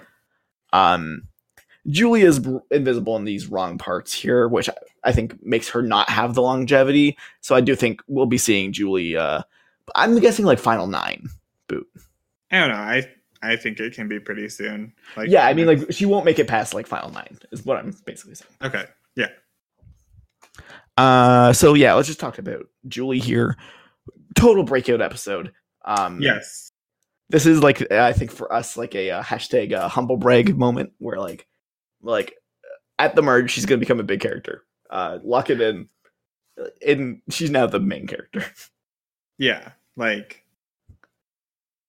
like I said, it's just so weird because it's almost as if the this episode makes you want to think that Julie never wasn't the main character. Like Mhm. this is the season of Julie that we've been living. But like She's Everyone- hot. everyone talks about how like, oh, I got Julia and Julie confused. Like Yep. that's what my parents did, so Julie's not winning. And I like I don't know. I feel like you definitely saw moments of Julie pre-merge Yeah, that led to what she is now. I agree. I think this is maybe a little bit of a clumsy edit. Like, I think it's a very crafted edit that I think they thought people would be know more who she is now than they do. You know what I mean? Like, Mm-hmm. um, just because she didn't go to tribal, like they tried to give her like these tiny moments, but it really is very like honestly very Michele esque. Where like the casual fans like, what do you mean Michele can't win? Who's Michele? And then the edge guy is like, no, Michele's obviously winning. I don't think Julie is obviously winning, but like she's always been a character. She's always been established that way. And I personally have her number two on my winner contenders list. Um It's like, how could you not? Like, yeah.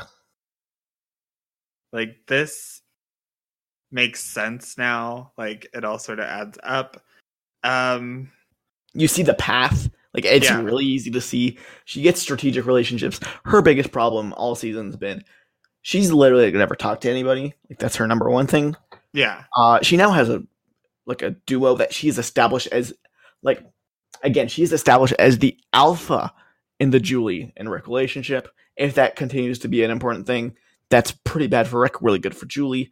Like I could see, I can just picture the Julie bosses Rick around, bosses David around dynamic working. You know what I mean? Like it, it makes so much sense. hmm That's, I think, touching on the biggest concern I have with Julie is like almost at every turn this episode, it felt like you could, someone was just ready to go in confessional to be like, Julie's so bossy. Like, Yep. Julia's taking control, but they didn't do that. So, like, what does that mean? Like, and it's weird because we've seen it with Ben, where Ben steamrolled everyone, and Julie also has that ability, but no one's brought it up so far.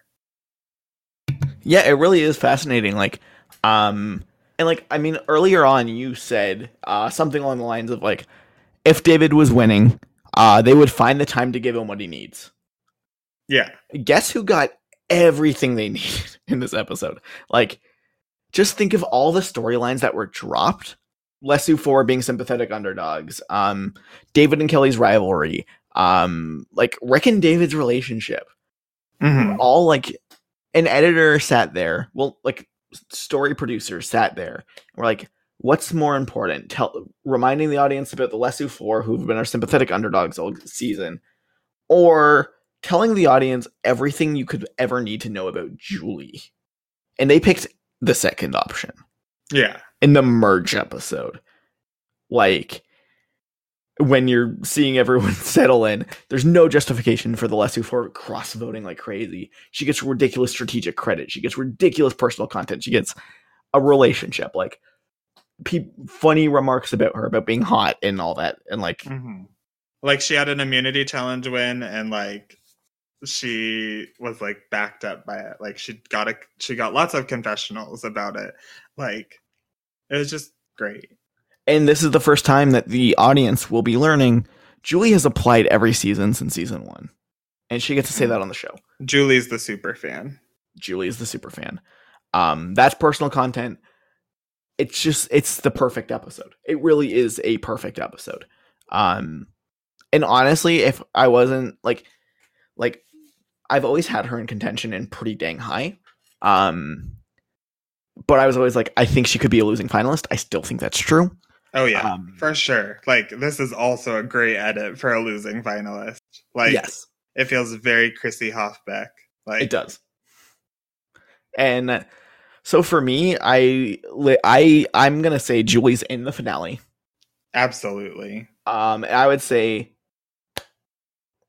she's in the final four. I would say if you're going that far, just final three because I don't see her losing fire. I could see her being the fire making loser. Huh. Interesting. A little Devon-y, where it's like, you know what I mean? Like I could see this being the Devon, Yeah. Maybe. but like I would, I, like literally, I would be willing at this point to put like money on Julie being at least top five, probably top four, more than likely top three, Yeah. with a chance to win too. You know what I mean? Like this Mhm. isn't gonna be your goat. This is gonna be like this, like Chrissy, where it's like, is she gonna win? Is she gonna win? Like, oh no, she she- didn't. It's it's really if that game is like because we were talking about her in reference to the personal relationship separating from game story, but like Chrissy's thing was that she played it to game body and like right now we're seeing Julia as someone who gets really trapped in her relationships kind of but also not i don't know Yeah, That'll Julie's the one see. who's like on like a teeter totter. Like she's on like on a balance beam, and like she like like takes one step and like leans to the right of like cutthroat badass, and then leans to the left and is of yeah like I just couldn't do that to Rick. Um, like in this Mhm. episode, we literally get her being like, I just couldn't do that to Rick. Time to ruthlessly backstab Kelley Wentworth. like time Yeah. to make them all vote each other, and you know what I mean. Like it really is um absurd. Yeah. And I think an interesting thing both times I watched was so Julie pretty early on is like, we need to get Kelley Wentworth out.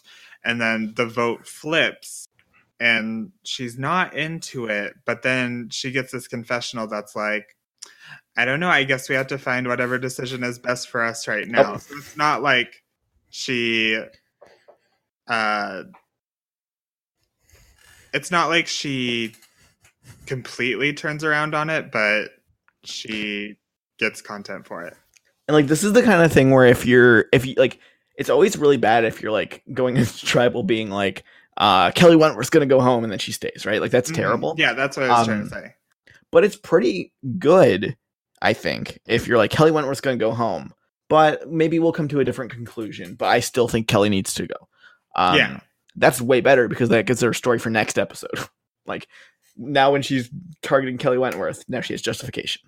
Mm-hmm.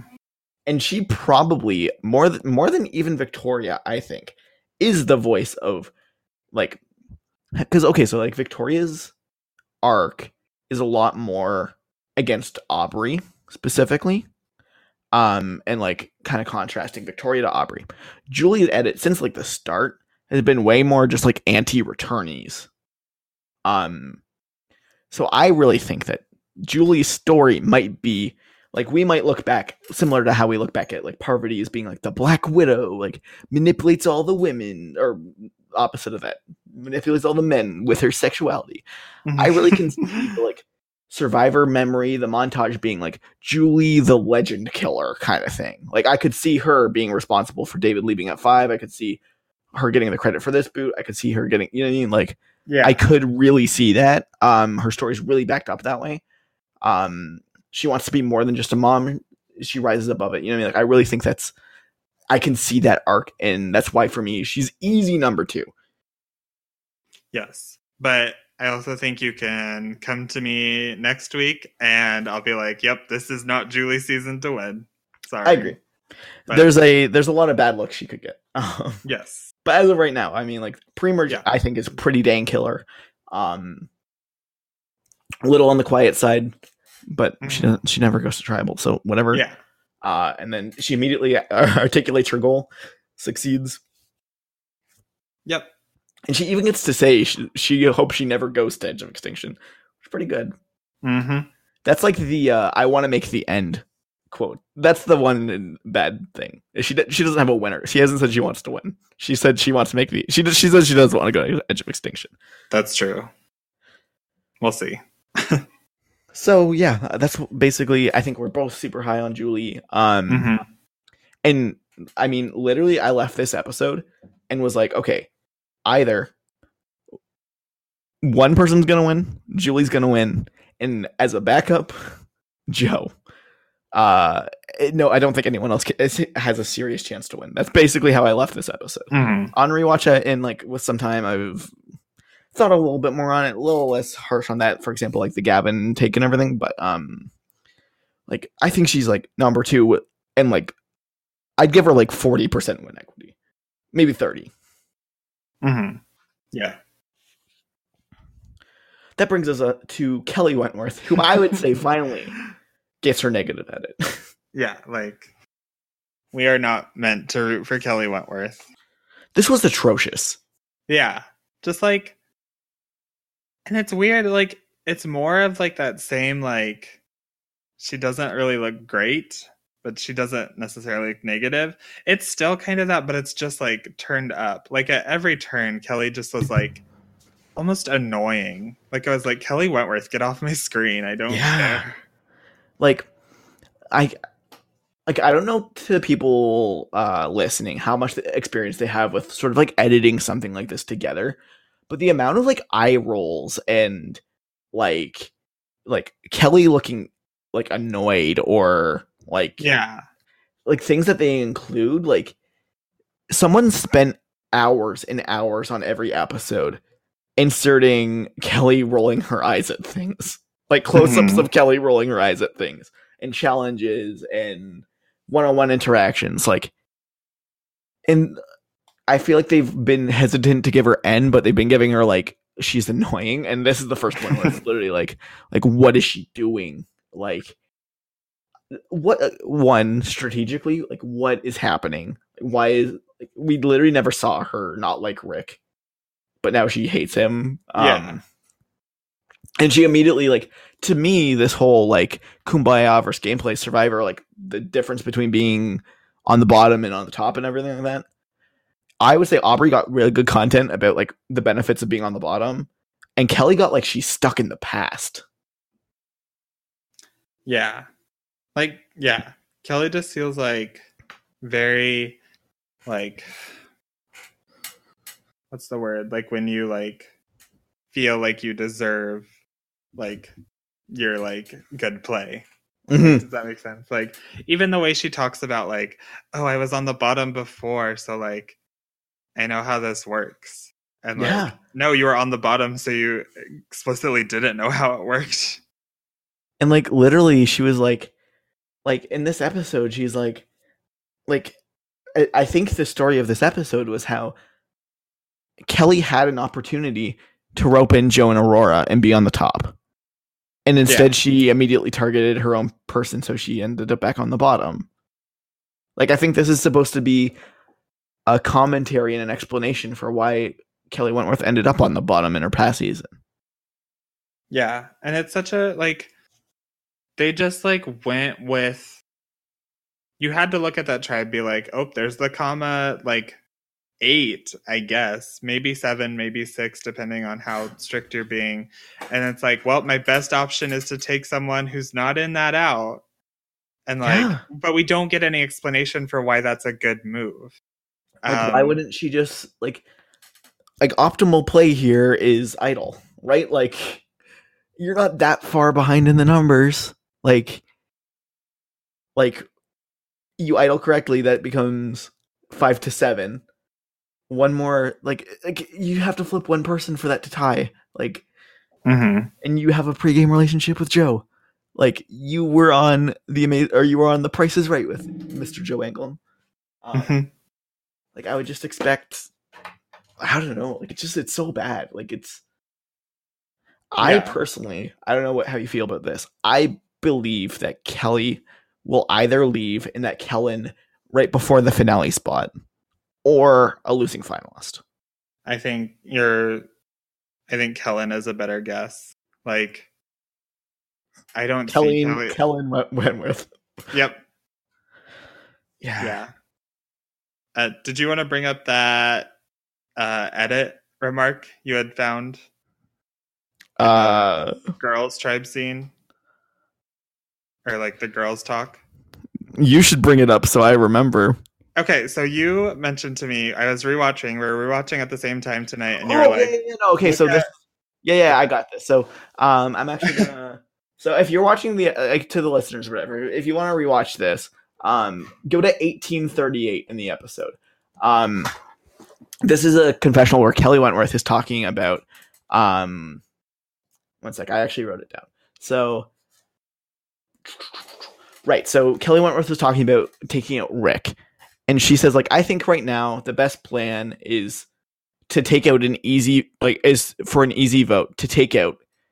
And then she it's literally a clip of her yelling the word rick. It's like i think the best plan is to make it an easy vote to take out rick. Like it very clearly spliced in rick. Yeah, and I think Um, I had I had pointed out it's cut earlier. It's like you hear her saying the best plan, and then like the sound quality changes. yeah it's in a like- different it's in a different room like it's in a different like time of day. Yeah, there's that second the confessional she has after the immunity challenge is like sounds different, and that's what it sounds like. hmm Like, um, so, so, they yeah, literally took a splice of her saying rick's name and just put it in an easy vote out. Um So, I mean, probably just because it was the most interesting confessional, but like, it's just so like, I'm guessing there's something like I really feel like there's something we're we're not being told about Rick that Kelley doesn't like, which is really good for Rick and really bad for Kelley. Yeah. I mean, and this is a thing they do. Like, if you It is. listen hard enough, like, you will find where they splice together two confessionals or like put together sentences. But yeah, I think this is an interesting example because the sentence Kelley never said was, I think the best plan is to, is the easy vote, which is Rick. Like, she never Yep. said that as one sentence. So, What did she say? right, like what did she say? And why are they making her say that instead? a hundred percent. And I really do believe that if you think about her actions, Rick leaving and this like super empowering tribal council, he comes back, uh, and immediately she is against him. And like that's not somebody like that's not the behavior of somebody who's eyeing somebody as an easy vote out. You know what I mean? Like Yeah. like if Wendy comes back, it's not, or like Keith comes back, it's not like, oh, that's the last person I wanted in. Uh, like time for an easy vote out. Like that's not how you describe easy vote outs as like the last person you'd ever want. Um, Yeah. So I feel like there's like they're trying to um make her look kind of dumb for wanting to go after Rick. Like Mhm, for an sure. easy easy vote out so that it can supplement the Julie. Like, how cruel would you have to be to target somebody who just got back? Like, that's what they're going for, right? It's like this um this contrast where I feel like what we're probably witnessing is Kelley probably says something along the lines of, um, I think Rick is one of the most dangerous players you could imagine. Uh, he's so smart, he's so calculating, and so I think this is the time we need to take him out. and Yeah. instead we end up with easy photo is Rick. Like, Yeah. um, so I think that's I, I, it makes her look less strategic. Uh, it makes her look more emotional. It looks like her makes her look like a lazy player. All three things that I'm guessing didn't happen in this episode. I'm guessing. I'm guessing if on the Kelley Wentworth tell all after the season, she's gonna be like, "Yeah, I thought I was terrified of Rick," or "He was rude to me," or whatever. Yeah. I think it's more that he's actually a really good player who she thought she had like taken out and was actually back and Mhm. probably in a really good position that even she saw. So, yep, I agree. Yeah. So yep. That's So, yeah, Kelley that's Kelley. Um, I really like. I I would be shocked if this is the winner Reddit they give Kelley Wentworth. Yeah. Uh, I would sure. be eliminating her personally. Yep. So yeah, that's good. And like she's like on our, like she's on like the top of our edge. I believe Kellen was too.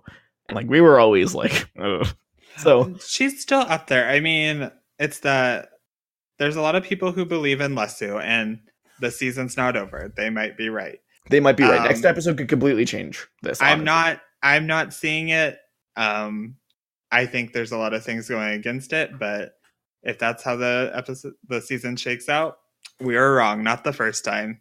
Yeah. Um, but And I yeah. mean, like for me personally, I think that Lauren is being edited again. Like we've this is not a this is a pretty cool take. Um, Lauren's literally getting Kelley Wentworth's Cambodia edit. Uh, as far as I'm concerned, like basically like note for note. Um, and I feel like Kelley's getting like a like a mutated version of Kelley Wentworth.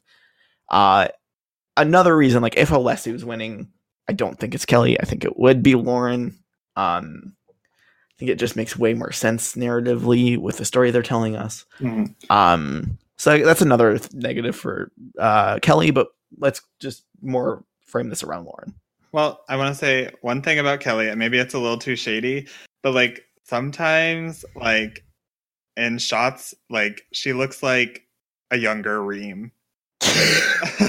Honestly, it's like shot the same way. Like it, you're right. Like like you're right, uh, and that's sad. like, it's the same attitude, right?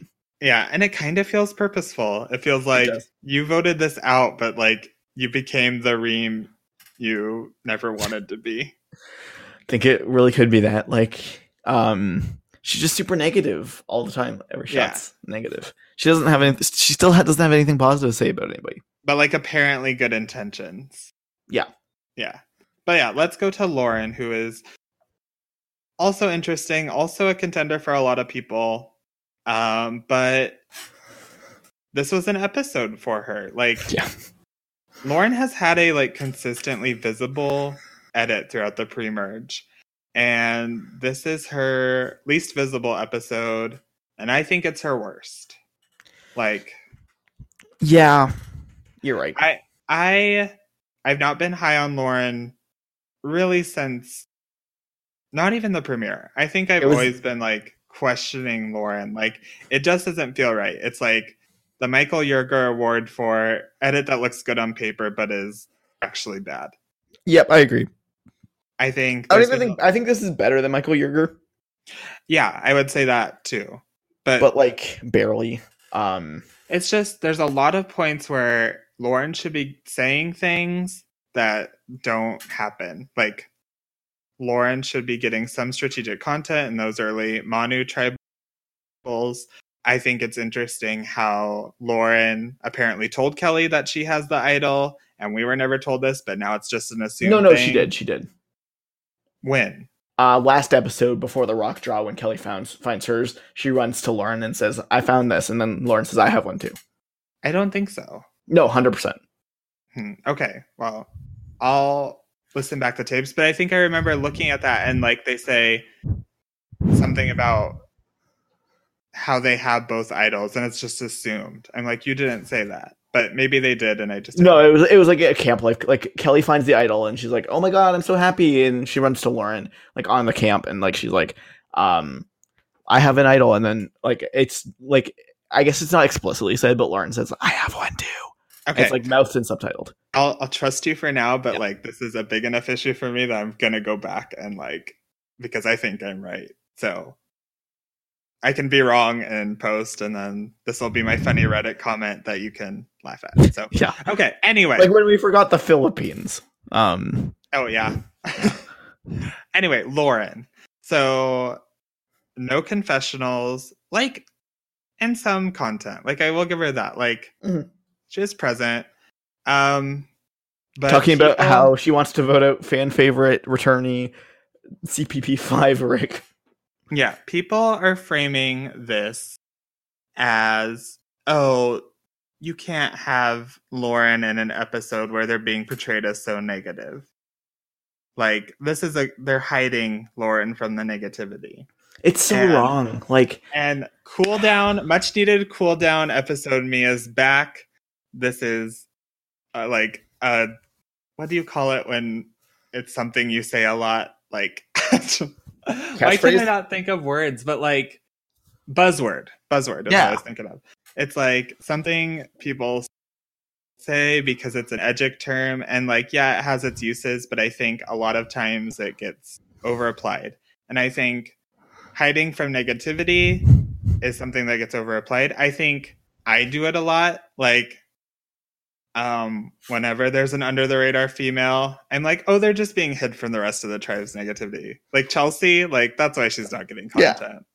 Um, but I think here I'm on the right track. I think I get it. You give Lauren less content so she's not so associated with Kelley Wentworth, who is being portrayed as this like whiny, annoying person. But I think why do you not give Lauren any sort of confessional here? Why do you not say Lauren, who has been hungry all of pre-merge and sick, gets to eat food at the feast?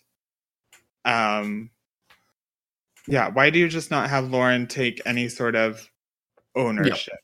See, I agree, and I guess the thing is, is like I think the idea of being shielded from negativity misunderstands some part of Edgic. Honestly, um, you know what a fantastic example is is um in Ghost Island at the Morgan Ricky boot. Um, you effectively have so many people. Like, like the common thing against Wendell at that point was that he basically said that he wanted um he wanted Angela gone, right? Yeah. Uh, he had a confessional basically ex- explicitly being like, I'm going to do what I can to get Angela gone because it's not me. I'm going to do anything to make sure it's not me, so I'm going to push it on Angela. Um, and after that episode, a lot of people were like, well, they would never show a winner being negative. Uh, not true. He got that. When Ben steamrolled people, people were like, well, they would never show the winner steamrolling people. They would shield him from that negativity. Adam um, Klein. Adam Klein would And, never like- be. Sh- when Yeah. like when are people gonna get the point that they don't shield the winner from negativity that way? They don't not show you. Yeah. And these are all examples where like the winner is otherwise positive for the most part. Like we've had negative winners, like Mhm. Tyson is maybe the most recent. Like Stealing Tony. food. He stole food. Like Tony is like like I hated Tony watching Cagayan. I was like, this guy is awful. He's so negative. No way he's winning. Like Yeah. I think It- I think it's a like even freaking Brian Heidik was negative all the time.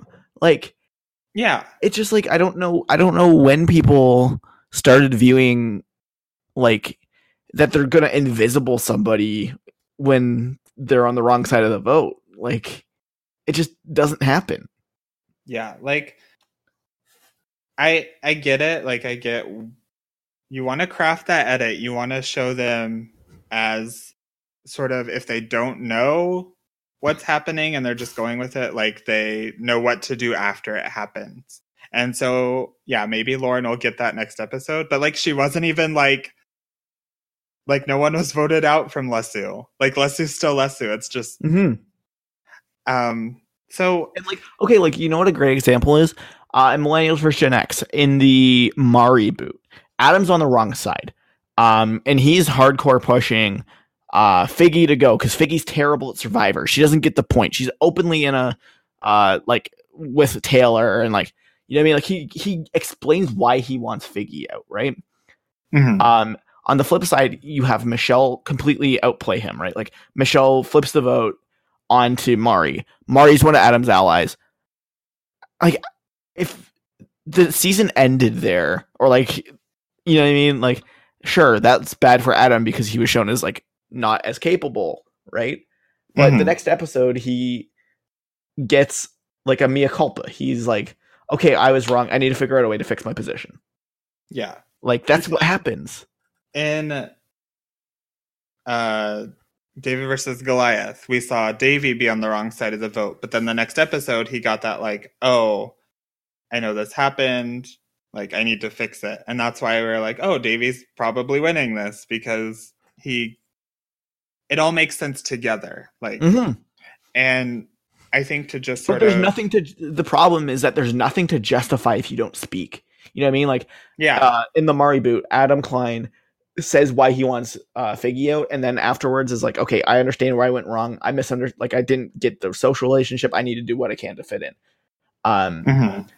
if Lauren's on the next one, what does what's her mea culpa? Like she doesn't have she doesn't have some sort of change. She doesn't have like she didn't say what she thought, so she can't counter what she thought with new information. Right? Like that's the foundation. Like that, that's how they Yeah. shield people with negativity. They like they show they'll show why like a logical reason why someone would do something. Like Mhm. they give justification, they don't take away justification. Like that's insane. Like um Yeah. like uh like I don't know if anybody who's listening has watched the show You, like the Netflix show, but there's a pretty clever um line in there where they're like, "Oh yeah, the funny thing about justification is that um like you can watch a horrible person do horrible things and still find yourself cheering them on if you if they justify their actions all the time." Um and like that's the thing is like you can like there's nothing like winners get shown as being wrong all the time. But Mhm. They I, I think they very rarely get shown being completely blindsided and wrong and not get to explain why. Yeah. So I think, I mean, I've, I would love if Lauren won. Like, I think Lauren is a really captivating character for the most part. I just think they have so, she has so many holes along the way. Like, her not talking about food at the merge feast is like just gigantic. But I don't think this is an attempt to shield her or any of Lesu from negativity. I just Mhm. feel like it was like, it's not important to show Lesu. Like, they're not someone who needs consistent editing. They need their moments in the spotlight, and then we'll kick them out when they're ready. I agree. So And I do think like despite this like horrible negative tangent, I wouldn't eliminate Lauren. Um I believe that she could win, but the key is next episode it really has to be like we were played um I'm sorry David, like let's fix this blah blah blah. You know what I mean? yeah, like I'm, I'm really low on her, but like I think that It literally a- has to be for me like CPP 5 out the gate immediately. Like yeah.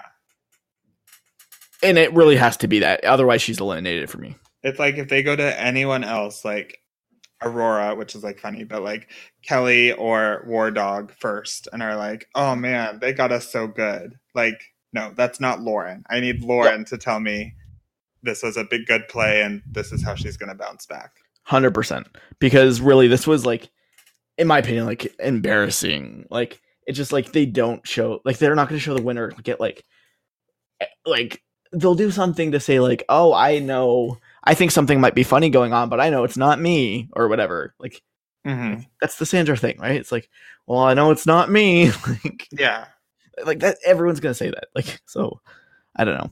That's probably good for Lauren. Yeah. I am tired out from my tirade on Lauren. that brings us here to I think both of our number ones.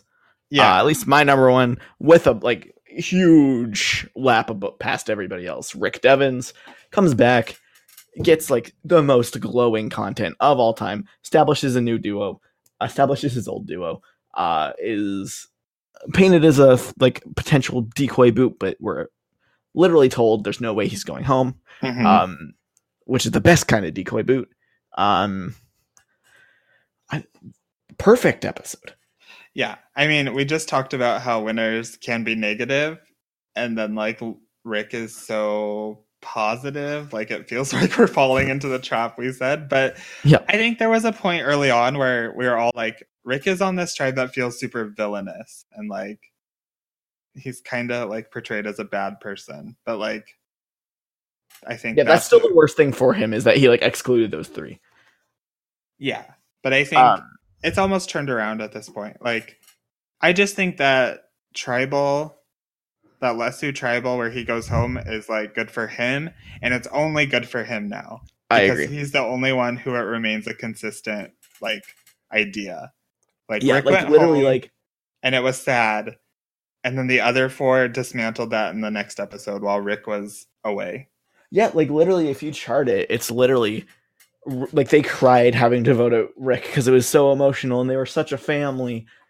And then the the next episode's about how much they hate each other and won't go to rocks for each other and like that's not like that's not a close family. That's not positive.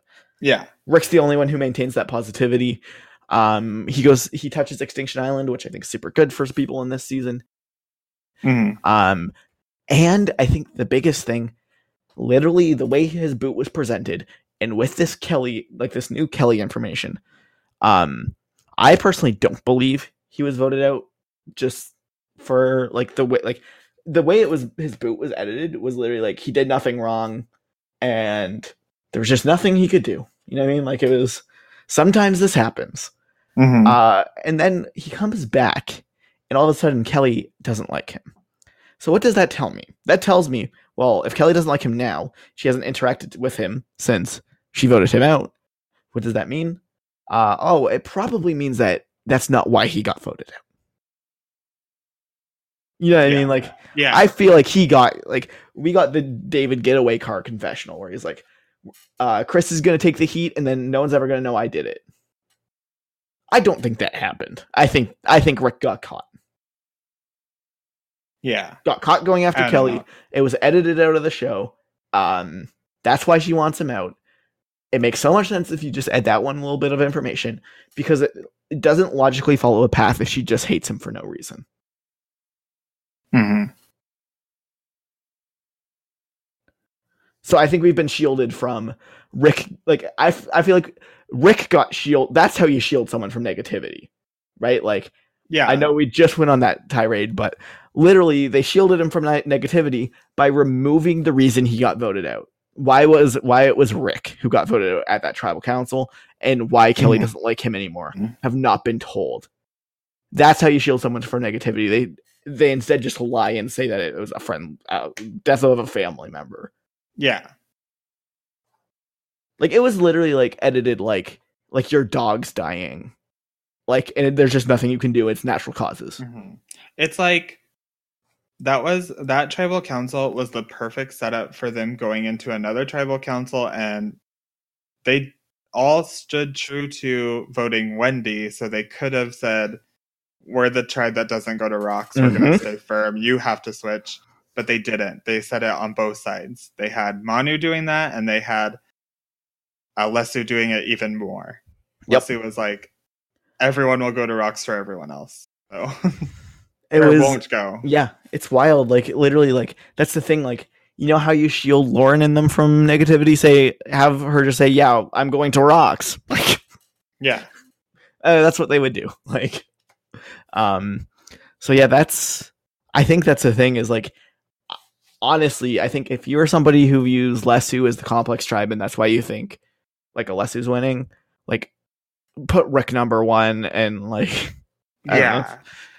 Like his edit's perfect really other than that he like bullied uh wendy like I do think it this episode feels a little weird because he had so much required content. Yeah, true. Like I think there is a weird path where he sort of falls into the background, like as a number of the Kama six. If that happens, like he's out and Julie is like yes a clear number one. and like it is i think it is important to note that julie was established as the alpha um that could just be i mean she's also just in a power position right now like that's i think it's a little bit different if it's a relationship at the merge uh, and Mhm. you've just entered the game uh, after being voted out. Um, but like I would say that like again, I think Rick Devens, um, Final Tribal Council loser, is not out of uh the field of contention. Hmm. Um, like I, I honestly could see it just being like, hey, you got voted out, we're voting for Julie. Like, Yeah. oh um, yeah, that's fair. like that's I think super possible. Um, and I think they would just edit him super positively all the way to the hmm uh finale, and then they would do the uh Brad Culpepper thing where they're like, ah, he's a dick all along. Like, ah, they don't respect him all along though. yeah, but now they've done that with Nick Wilson, and Yeah. what can you trust? Yeah, no, in the in the finale, I'm gonna be making some dumb takes on Twitter, but um, oh yeah, yeah. Uh, other than that, like honestly, like I Rick is enough. I would say Rick and Julie. I would bet money on them being in the final six. mm-hmm. Um, and even beyond that, like I would say at least one of them's in the finale, like the finals, probably. Probably both. Oh, I don't know. Now maybe they're the Christian Gabby. They could be. They could That'd be. But they're just like Christian and Gabby all grown up. yeah, really.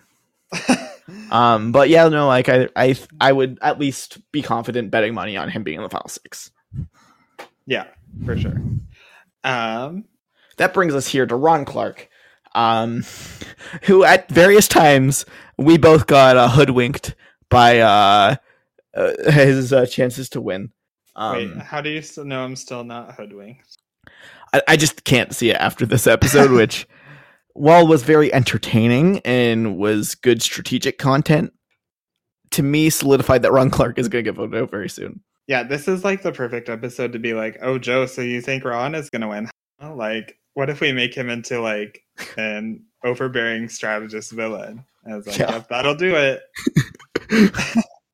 like Yeah. He's so fun though like he's so Yeah. weird but he my girlfriend hates him like she can't stand him but i think like game wise i think he's doing well i think he's played very well i think Mhm. i want to shout out a couple things like i think his performance at tribal was like hilarious like like, I love Kama. Like when I got Yella, like I look around and get see more Yella. Like all I care about was Kama. It's to mask him voting out Joe. Like Mhm. God damn, that's fun. Um, And like he did the same thing, just talking to Joe. Like he went Mm-hmm. to Joe very like naively looking and being like, "Uh, "Who are we voting out? What do I do?" Like, and yeah, it was great. Like, like we've really been shown that Ron Clark has Joe's number. You know what I mean? Like Ron Yeah. Clark, like, and like the problem is, is like Ron Clark's got good content this entire way. I think. Um, mhm. The problem is, it's all built around having Joe's number and being able to outplay him and get him out. yeah, and now, And now it's resolved. yep, that's a very good point. Um, but yeah, I think I would have also liked to hear about the advantage he had. I still think that'll come up.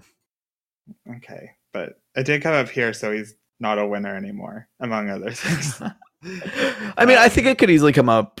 Like honestly, I feel like I, I said next out. I, I don't think he'll be the next out. I feel like yeah, I he's like he's we're- he's become an obstacle to topple now. Um, Mhm. is what he's become. Um, yeah, he could go deep. I just at this point don't think he could win. Um, no, I think like he's there with David with one percent. Yeah, like I think he. We can't forget that he actually had a pretty bad episode. Like he was he was doing the war thing of being around the challenge. So Yeah, actually, it's really bad that um, and it, actually, if you think about it, so like, like whatever, episode one doesn't matter, but then episode like, his beats are literally he doesn't want he wants Joe out. Um, Joe notices uh him and uh Victoria talking, uh, and is like, I don't know if I can trust them. Then they swap. Ron Clark's like, yeah, no, like I totally got Joe's number because Julie's out there uh checking out his bag. And then Mhm.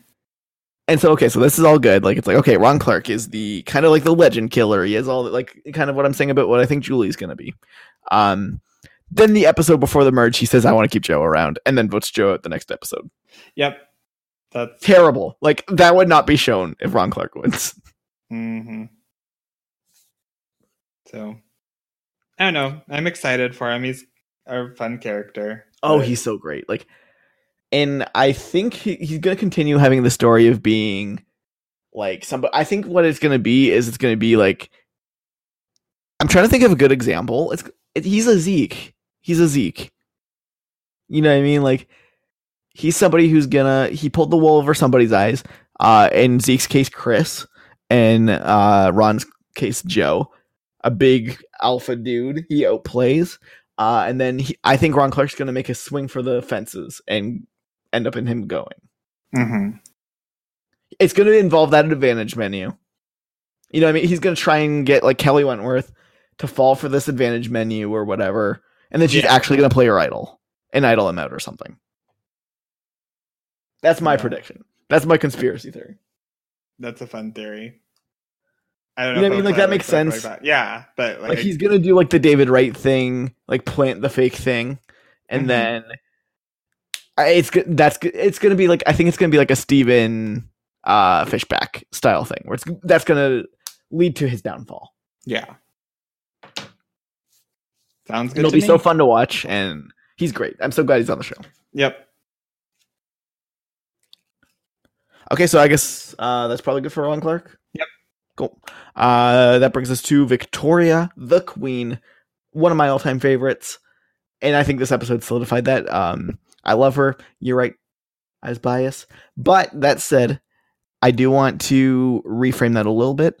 Uh, last week I said that I don't actually, I'm, I'm not actually super confident in Victoria winning. I'm going to put her number one, but I think somebody working with Victoria is going to be our winner.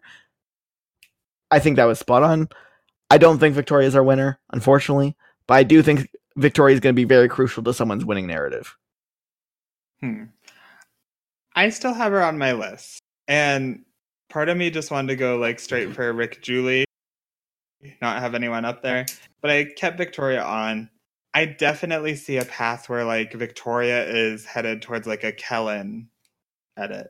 Yeah. where she's like technically on the right side, but like she makes mistakes. Like she's an interesting game player, but like not good at the game. And like, but I think there's also that possibility for her to still win. See, for me, I was like halfway through this episode, I was like, no, I have to eliminate Victoria because she gets nothing before the immunity challenge. There is that. She she does get good content after. yeah. Um, and I do think the problem here is she gets called out at tribal for kind of leaking the vote to Joe. Again, like at this point, this is a fatal flaw for this character that Hmm. they are aloof or um no what's oblivious kind of thing like they're they're gonna they're kind of clumsy You know yeah. like they have the right ideas they're a great player have all the tools to be good except for themselves um and you never in the game of survivor you never want a very obvious reason why you could get voted out and explained to be voted out um Mhm. i think victoria has that unfortunately Yeah, I think because it is kind of like her third strike. Like first, like she was kind of clueless for the idol thing. Um, then Joe catches her talking about him, and then here, it wasn't like I wasn't sure what you meant. Like because you talked to me about it after I watched live, and I was like, "What?" And then I rewatched, and I get it, but like, I don't think it was that bad. Like I think it was more Joe being paranoid than anything. So, uh, in case you, in case the listener didn't Oh, right. catch, um, basically what happened is at tribal, um, she said something along the lines of like, "No, there's no way we'd ever vote for Rick, um, when there's bigger threats to take out." And then Joe's like, "Excuse me, like."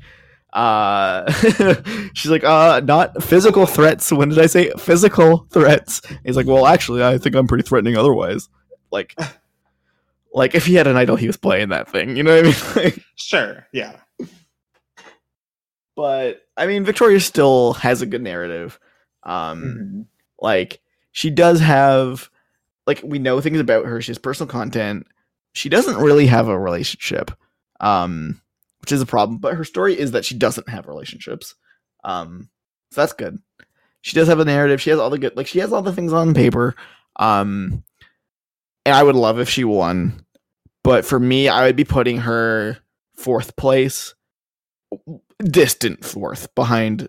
Like for me, it's like one, two, distant gap, three, distant gap, Victoria. Hmm. Don't know. I, hmm. I think I'll probably drop her next episode, but Yeah, she I could have an amazing next. Like, I feel like this is somebody who I might like ebb and flow with. You know what I mean? Like flip back and forth with. Um, but I do. Oh, I think at the end of the day, I don't believe she is our winner. I just think she is going to be a main character the entire time, who's going to be closely associated with the winner. That's something I'm going to stand by. Um, and I do Yeah. think sh- we're this isn't the end of her. She's gonna have she's gonna have a number of big moves yet to come. yeah, I think so. Such as asking what happens in the next immunity challenge, Yeah, which is just so exciting. which confirms it's not her. Yeah, Woohoo! Um, the problem is you can see her come up in basically. yeah. Um, It is really just like Kellen, or like it is. we're just waiting for her, her number to be called. It is a little different than Kellen though. Like, I think in a we- like Victoria's more negative, but in a way that she's owning her negativity, which is good. Yeah, Um, I could see her making it really deep. Um, I don't. I, I personally don't believe she's going to be in any immediate danger.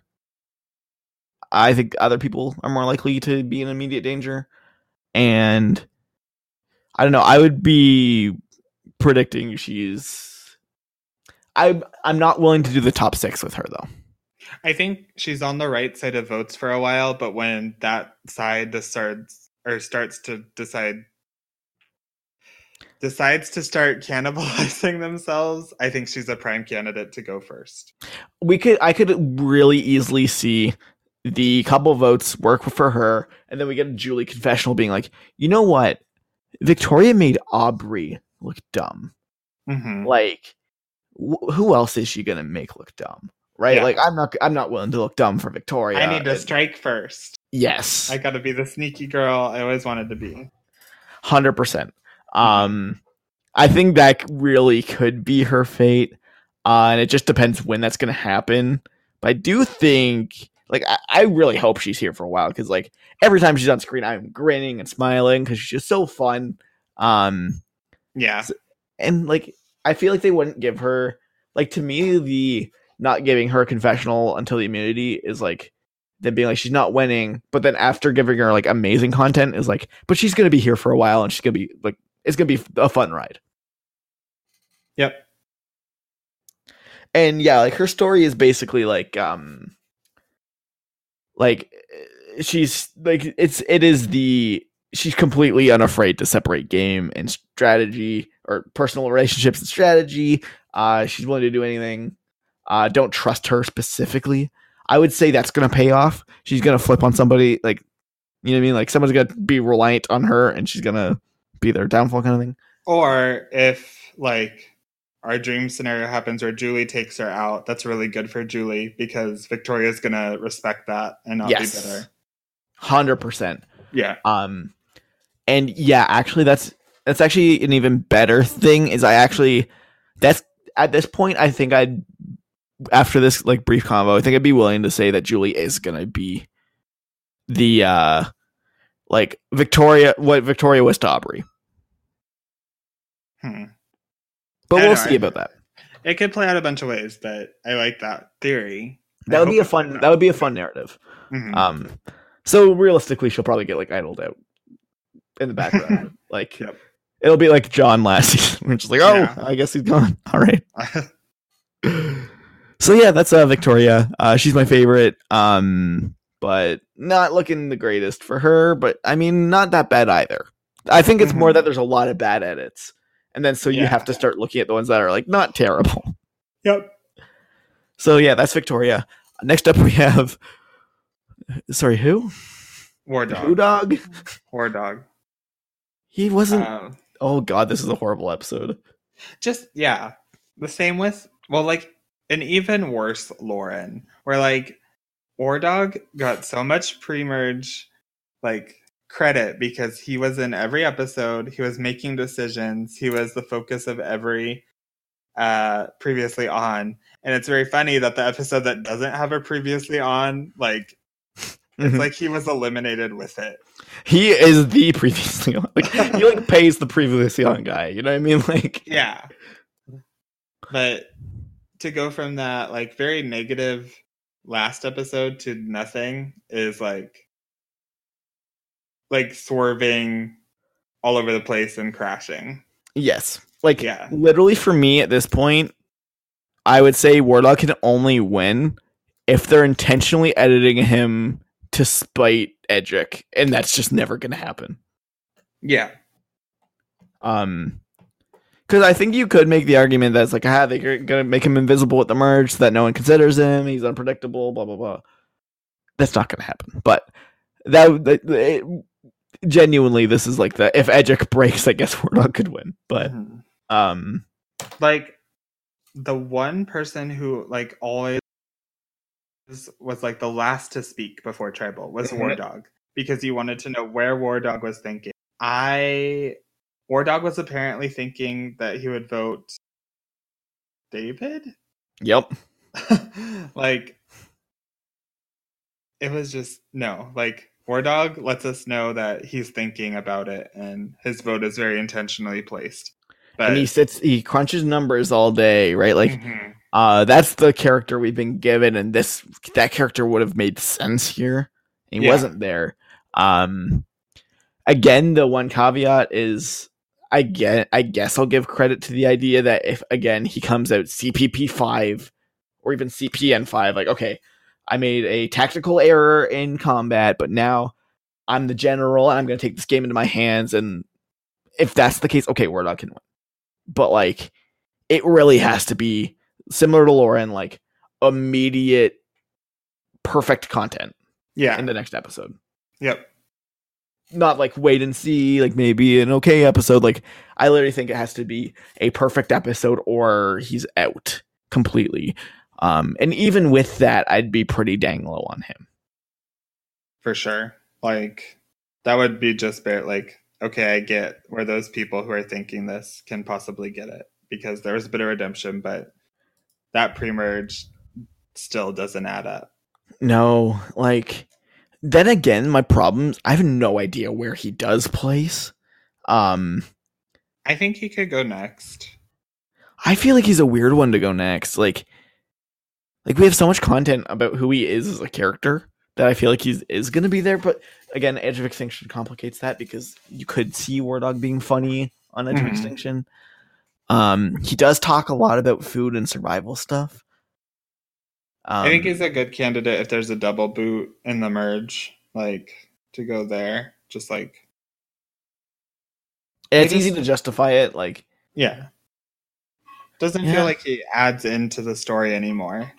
See, Like- okay, th- my biggest like question marks with him is Kelley. That episode where Kelley's like, uh, he has a lot of Tony Vlachos in him, and like he's playing this game like poker, and then Wardog gets the confessional being like, you know, I was born to play this game. I am a poker player. I went, was in the army. I am super physical. I am a law student, so I am super smart. Like, like eh, eh, that's a weird narrative thing to give the second merge boot. Um, you know what I mean? Like how I don't know how often you really see like the second merge boot get like that much strategy content.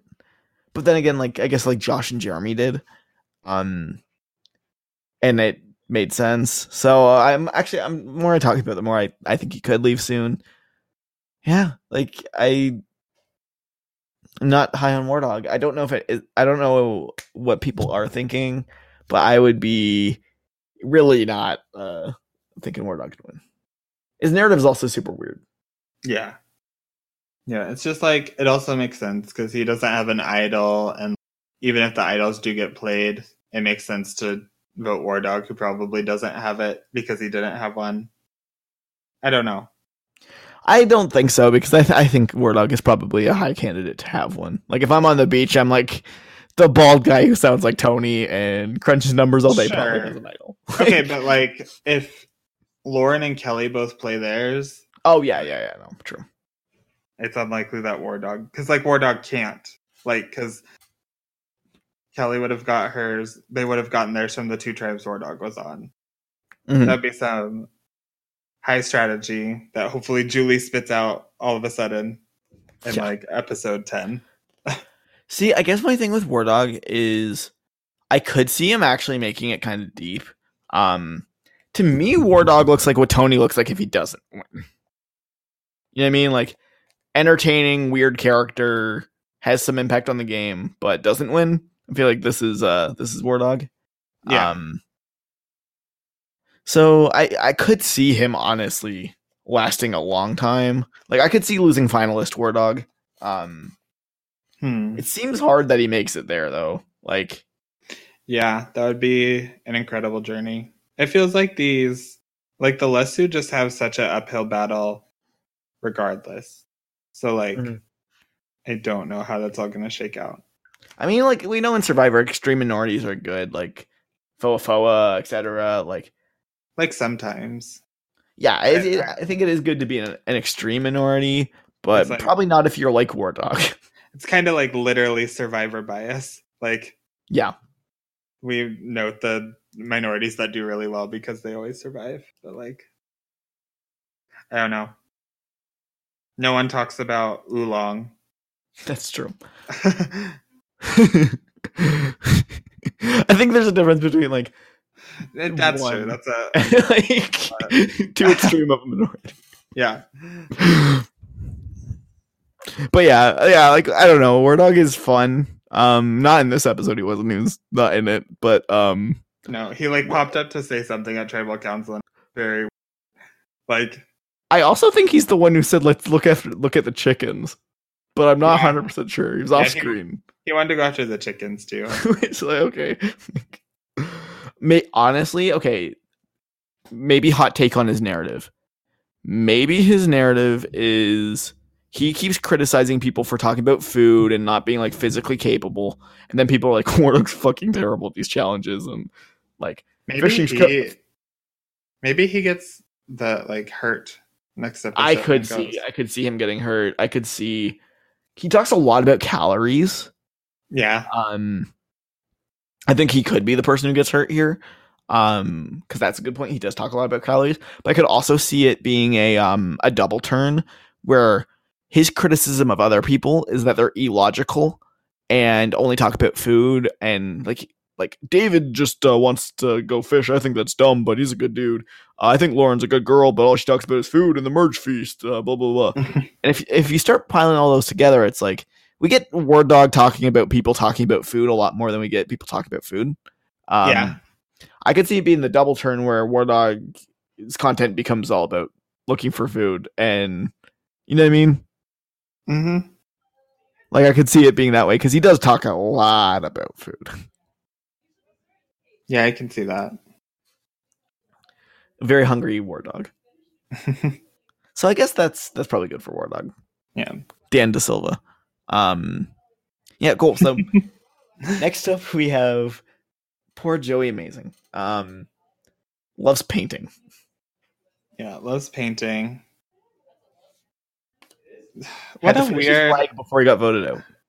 yeah, what a weird episode to send him out of the game on. No confessionals. no confessionals like no idea of what he wanted to happen literally just like ron go like talk to those make sure those people aren't voting me out like just weird like not It's positive so weird. like and that's what really turns me off from like the story we thought we were seeing like since this season was announced was like joe goes to edge of extinction and thrives and wins and Mhm. i don't feel like that's gonna happen So, spoiler alert: my list, uh, as if you're paying attention, you probably figured out. Uh, I have Rick number one, Julie number two. I have Joe number three. Despite this terrible episode, um, because I think if I'm guessing, this is this is like some mad speculation. I think if he said I'm trying to get voted out, that gets he gets a CPP five like trying to get voted. I don't think he was trying to get voted. Um, I think that's what they're trying to insi- insinuate or imply. You know what I mean? I think they're trying to be like, look, he wasn't even trying. So when he prospers on an edge of extinction, um, you get to see like, oh, it's intentional or whatever. Uh, but without saying that, I'm guessing he just never said that. Um, and they're not going to ask like, hey, can you please say that you intentionally went to extinction? uh, Survivor does have integrity.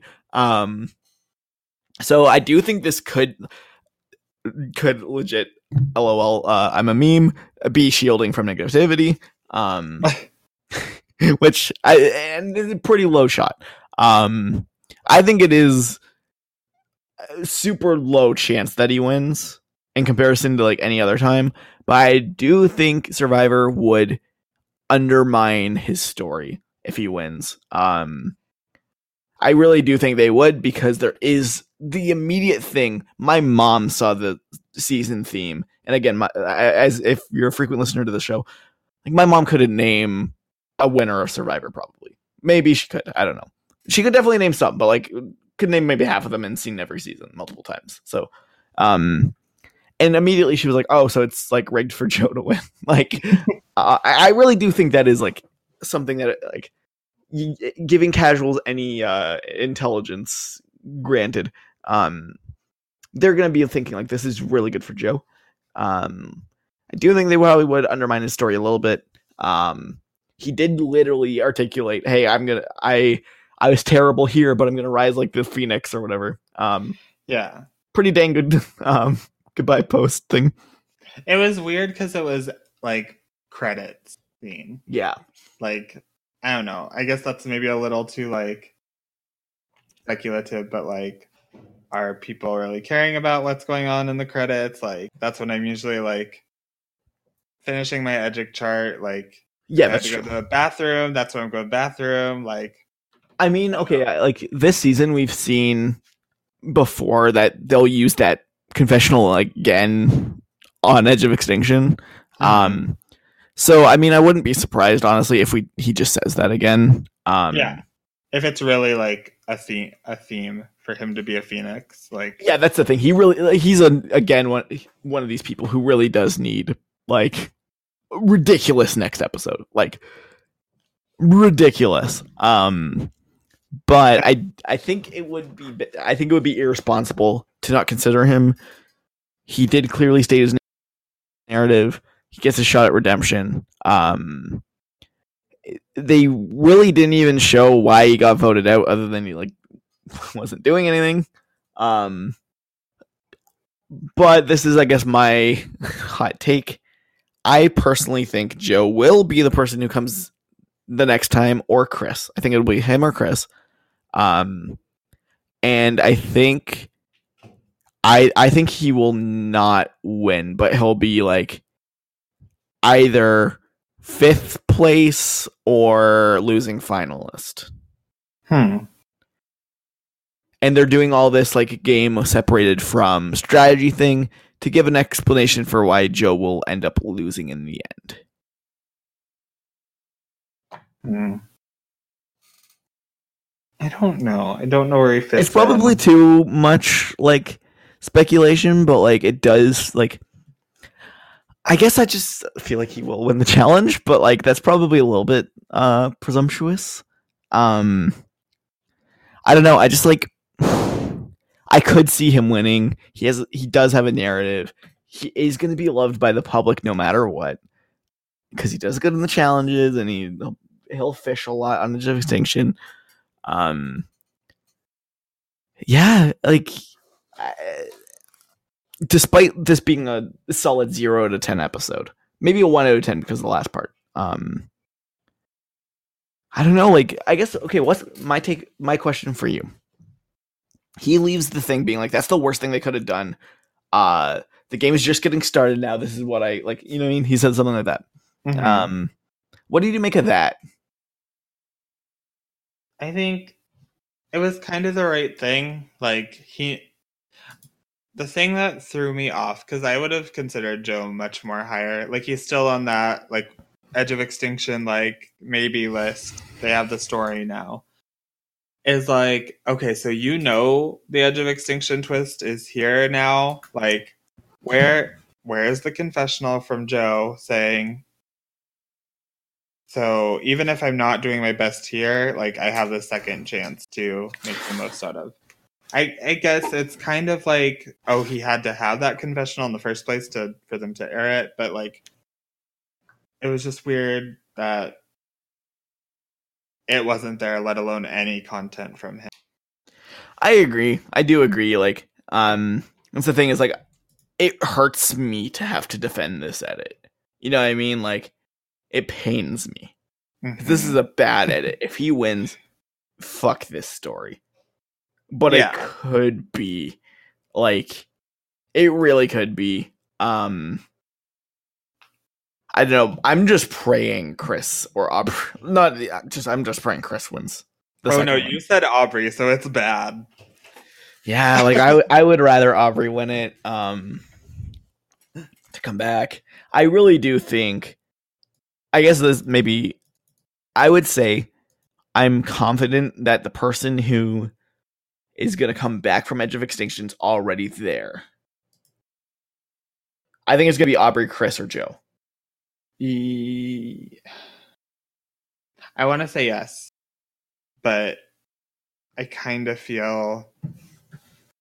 I don't know. Did we really see like Rick being set up to be like a Edge of Extinction Return before the episode he got voted No, out no, in? no, no, not at So all. I'm thinking like, what if that happens to someone else? Like, like Kelley. I guess I could see Kelley. I don't know. I'm even thinking like some Kamas or something weird. Like it's just See, for me, the thing is, is like the reason why I like when Rick got voted out, it was like, okay, well, like, like he's so positive. yeah. Um, like it's just like it, it's kind of absurd. Um, I just don't see anyone else really having a good second arc that Mhm. facilitates a redemption end. You know what I mean? Um, like, like Victoria's not coming back. I don't think any of the Kama people would come back. The Kama six, if they're once they're voted out, they're dead. I Am think I said last episode, and I even still think this with her line about not wanting to go to Edge of Extinction. I think Julie, if she gets voted out for some reason, like Oh yeah, okay. that's another one that you could add to there, but I I don't really see it as opposed to her not. Yeah, I would add out. Julie and maybe Kelley. But Yeah. Other than that, I think you're right. Um, which like that small of a pool to me, edgically of people who could possibly come back in. So good for Joe. I hate that I have to have a number three. Mhm. It's shitty storytelling. Um, but it is storytelling, and I can see the intent to make him covered up. Um, and that scares me. Yeah, I think the tricky thing is that they're doing like a fairly good job of making people look like they could be the one coming back from Edge of Extinction. Mhm.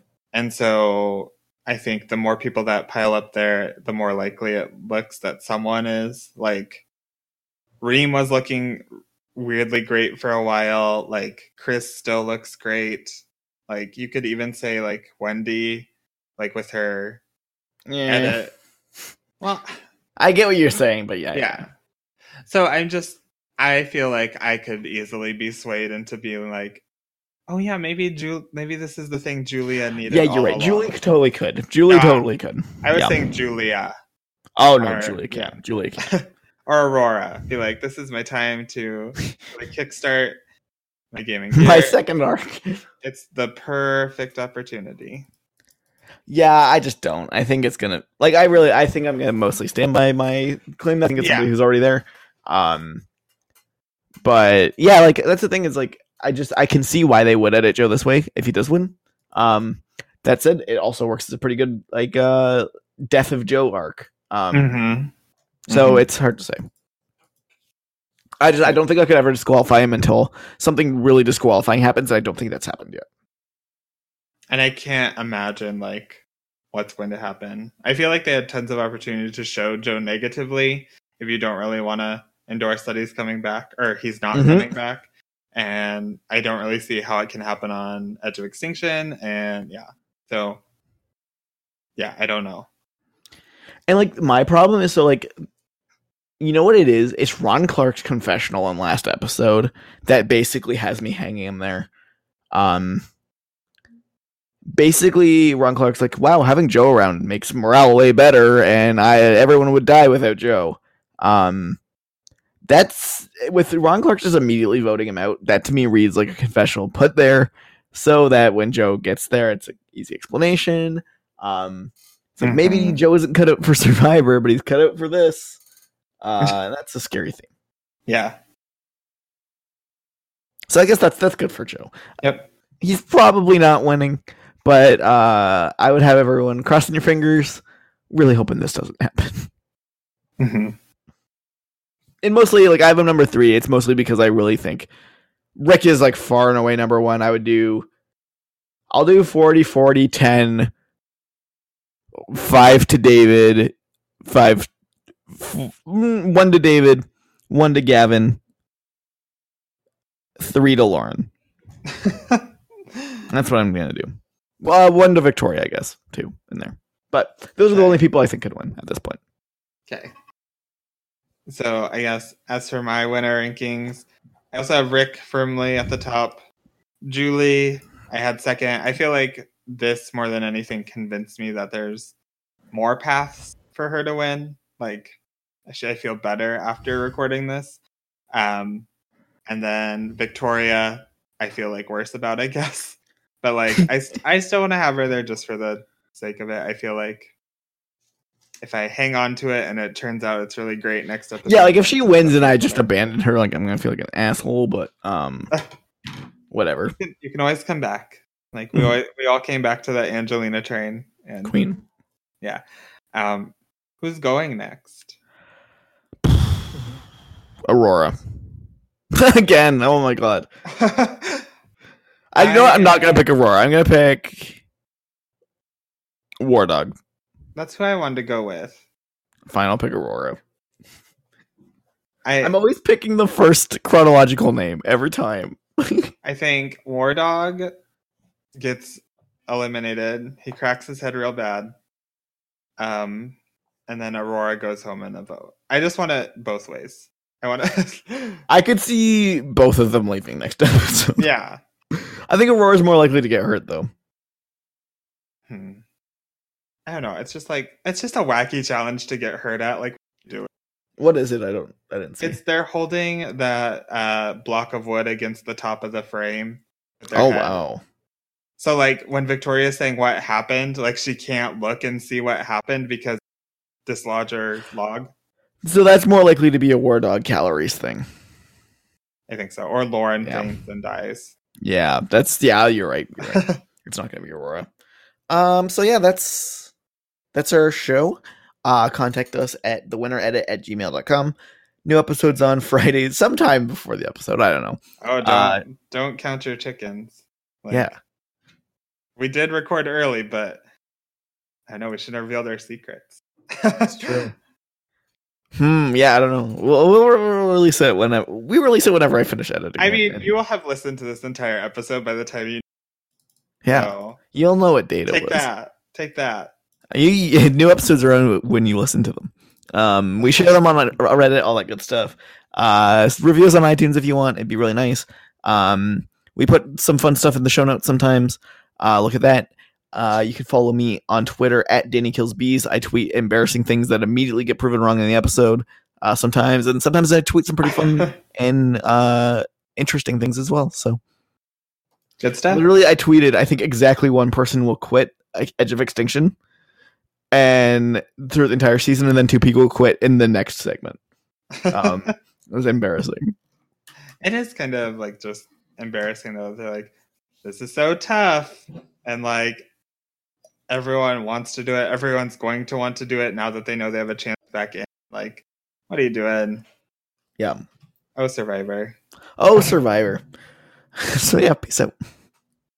Yeah. See you next week. Cool. Craig, get out of here. Craig Vanquish.